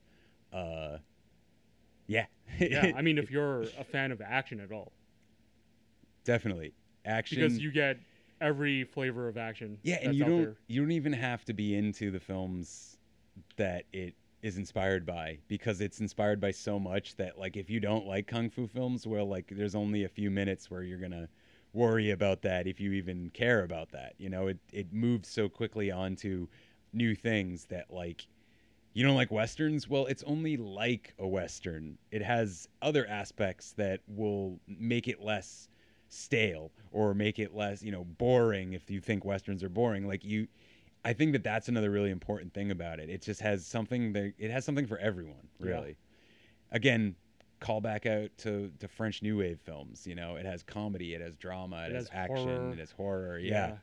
it's all over the place. But it, I think, even though yeah, we were saying like you know, Inglorious Bastards is and films after he's kind of controlled that style. I think that's what kind of makes Kill Bill the top out of all his newer films. Is that it? It, it he allowed himself to go a little bit over the line, and that really can be you know you can I- dislike that, but I think Yeah. he, it, it's interesting too. I would roughly say that, um, and you know, it's a very rudimentary breakdown. Right. There's like early Tarantino, you know, where you got Reservoir Dogs through Jackie Brown. You got these stories of um, criminals, relatively low stakes, and you just got days in their lives. Yep. And these like ridiculous, pulpy situations that they get themselves into. Right. Right. Then you get the exploitation Tarantino, which, you know, I would say, you know, is Kill Bill and Death Proof. I didn't even Kill go Bill so is far every- as Bastards is Bastards, though, borderlining. Bastards, though, I think is the beginning of a different era. For Okay. him. It's border it's like a cusp. It's revisionist history. Yes. True. It's, like with that, with um, you know, Once Upon a Time in Hollywood. Yeah. I'm Yeah. not gonna get too deep into that. Um, with uh, Django in some ways. Well, definitely, You definitely. get revisionist history, and um, I mean, I would maybe fit um, Hateful Eight into it because it's it's that spaghetti western thing where the history isn't exactly 100% and it's about so much of uh, hateful eight is about white guilt Yeah. and manipulating white guilt Yep. and how that comes in like these different forms and obviously Bastards is very revisionist history because Yeah. you know Hitler dies. hitler dies in- you at- go into a world war ii movie and you never expect to see that Yep, because exactly. it's going to be like oh you know how's that fucker going to get away this time Right. but no no he gets machine gunned in the face Yes. in a burning theater yes. And and so does like Goering and Goebbels and like all Yeah, of like they, the they whole high take out command. They're yeah, gone. They take The them war all out. ends. yep, it's basically like uh, Art ended the war. Well, there's that. I know they made a movie with Tom Cruise on it. There was Operation Valkyrie. Yeah. Where the bunch of Nazi like, I'm like, Oh, yeah, uh, you know, this is military pretty, guys This is try pretty to kill him. tense, you know. But it's like they're not gonna get him. They're Yeah, not gonna kill exactly. him. You know he's gonna There's get- no tension. yeah. the We- tension is in like, okay, you know, how how are these uh, rebels gonna die? Right, right. And honestly, when I first saw Inglorious Bastards, I was kind of like, eh, about that. I was like, that's weird. Yeah. It's just because I wasn't used to that. In a movie, you're usually like, well, they always follow the history, though. They may, or at least the history everybody knows. I was like, in shock, and I, you know, for a couple of days, I'm like, is that the right way to really end a story like Yeah. this? But the more I rewatch that one, I feel like it's ingenious. Yeah. It's ingenious. It's it's a really powerful statement. Well, on that note, I think it's time to wrap this up.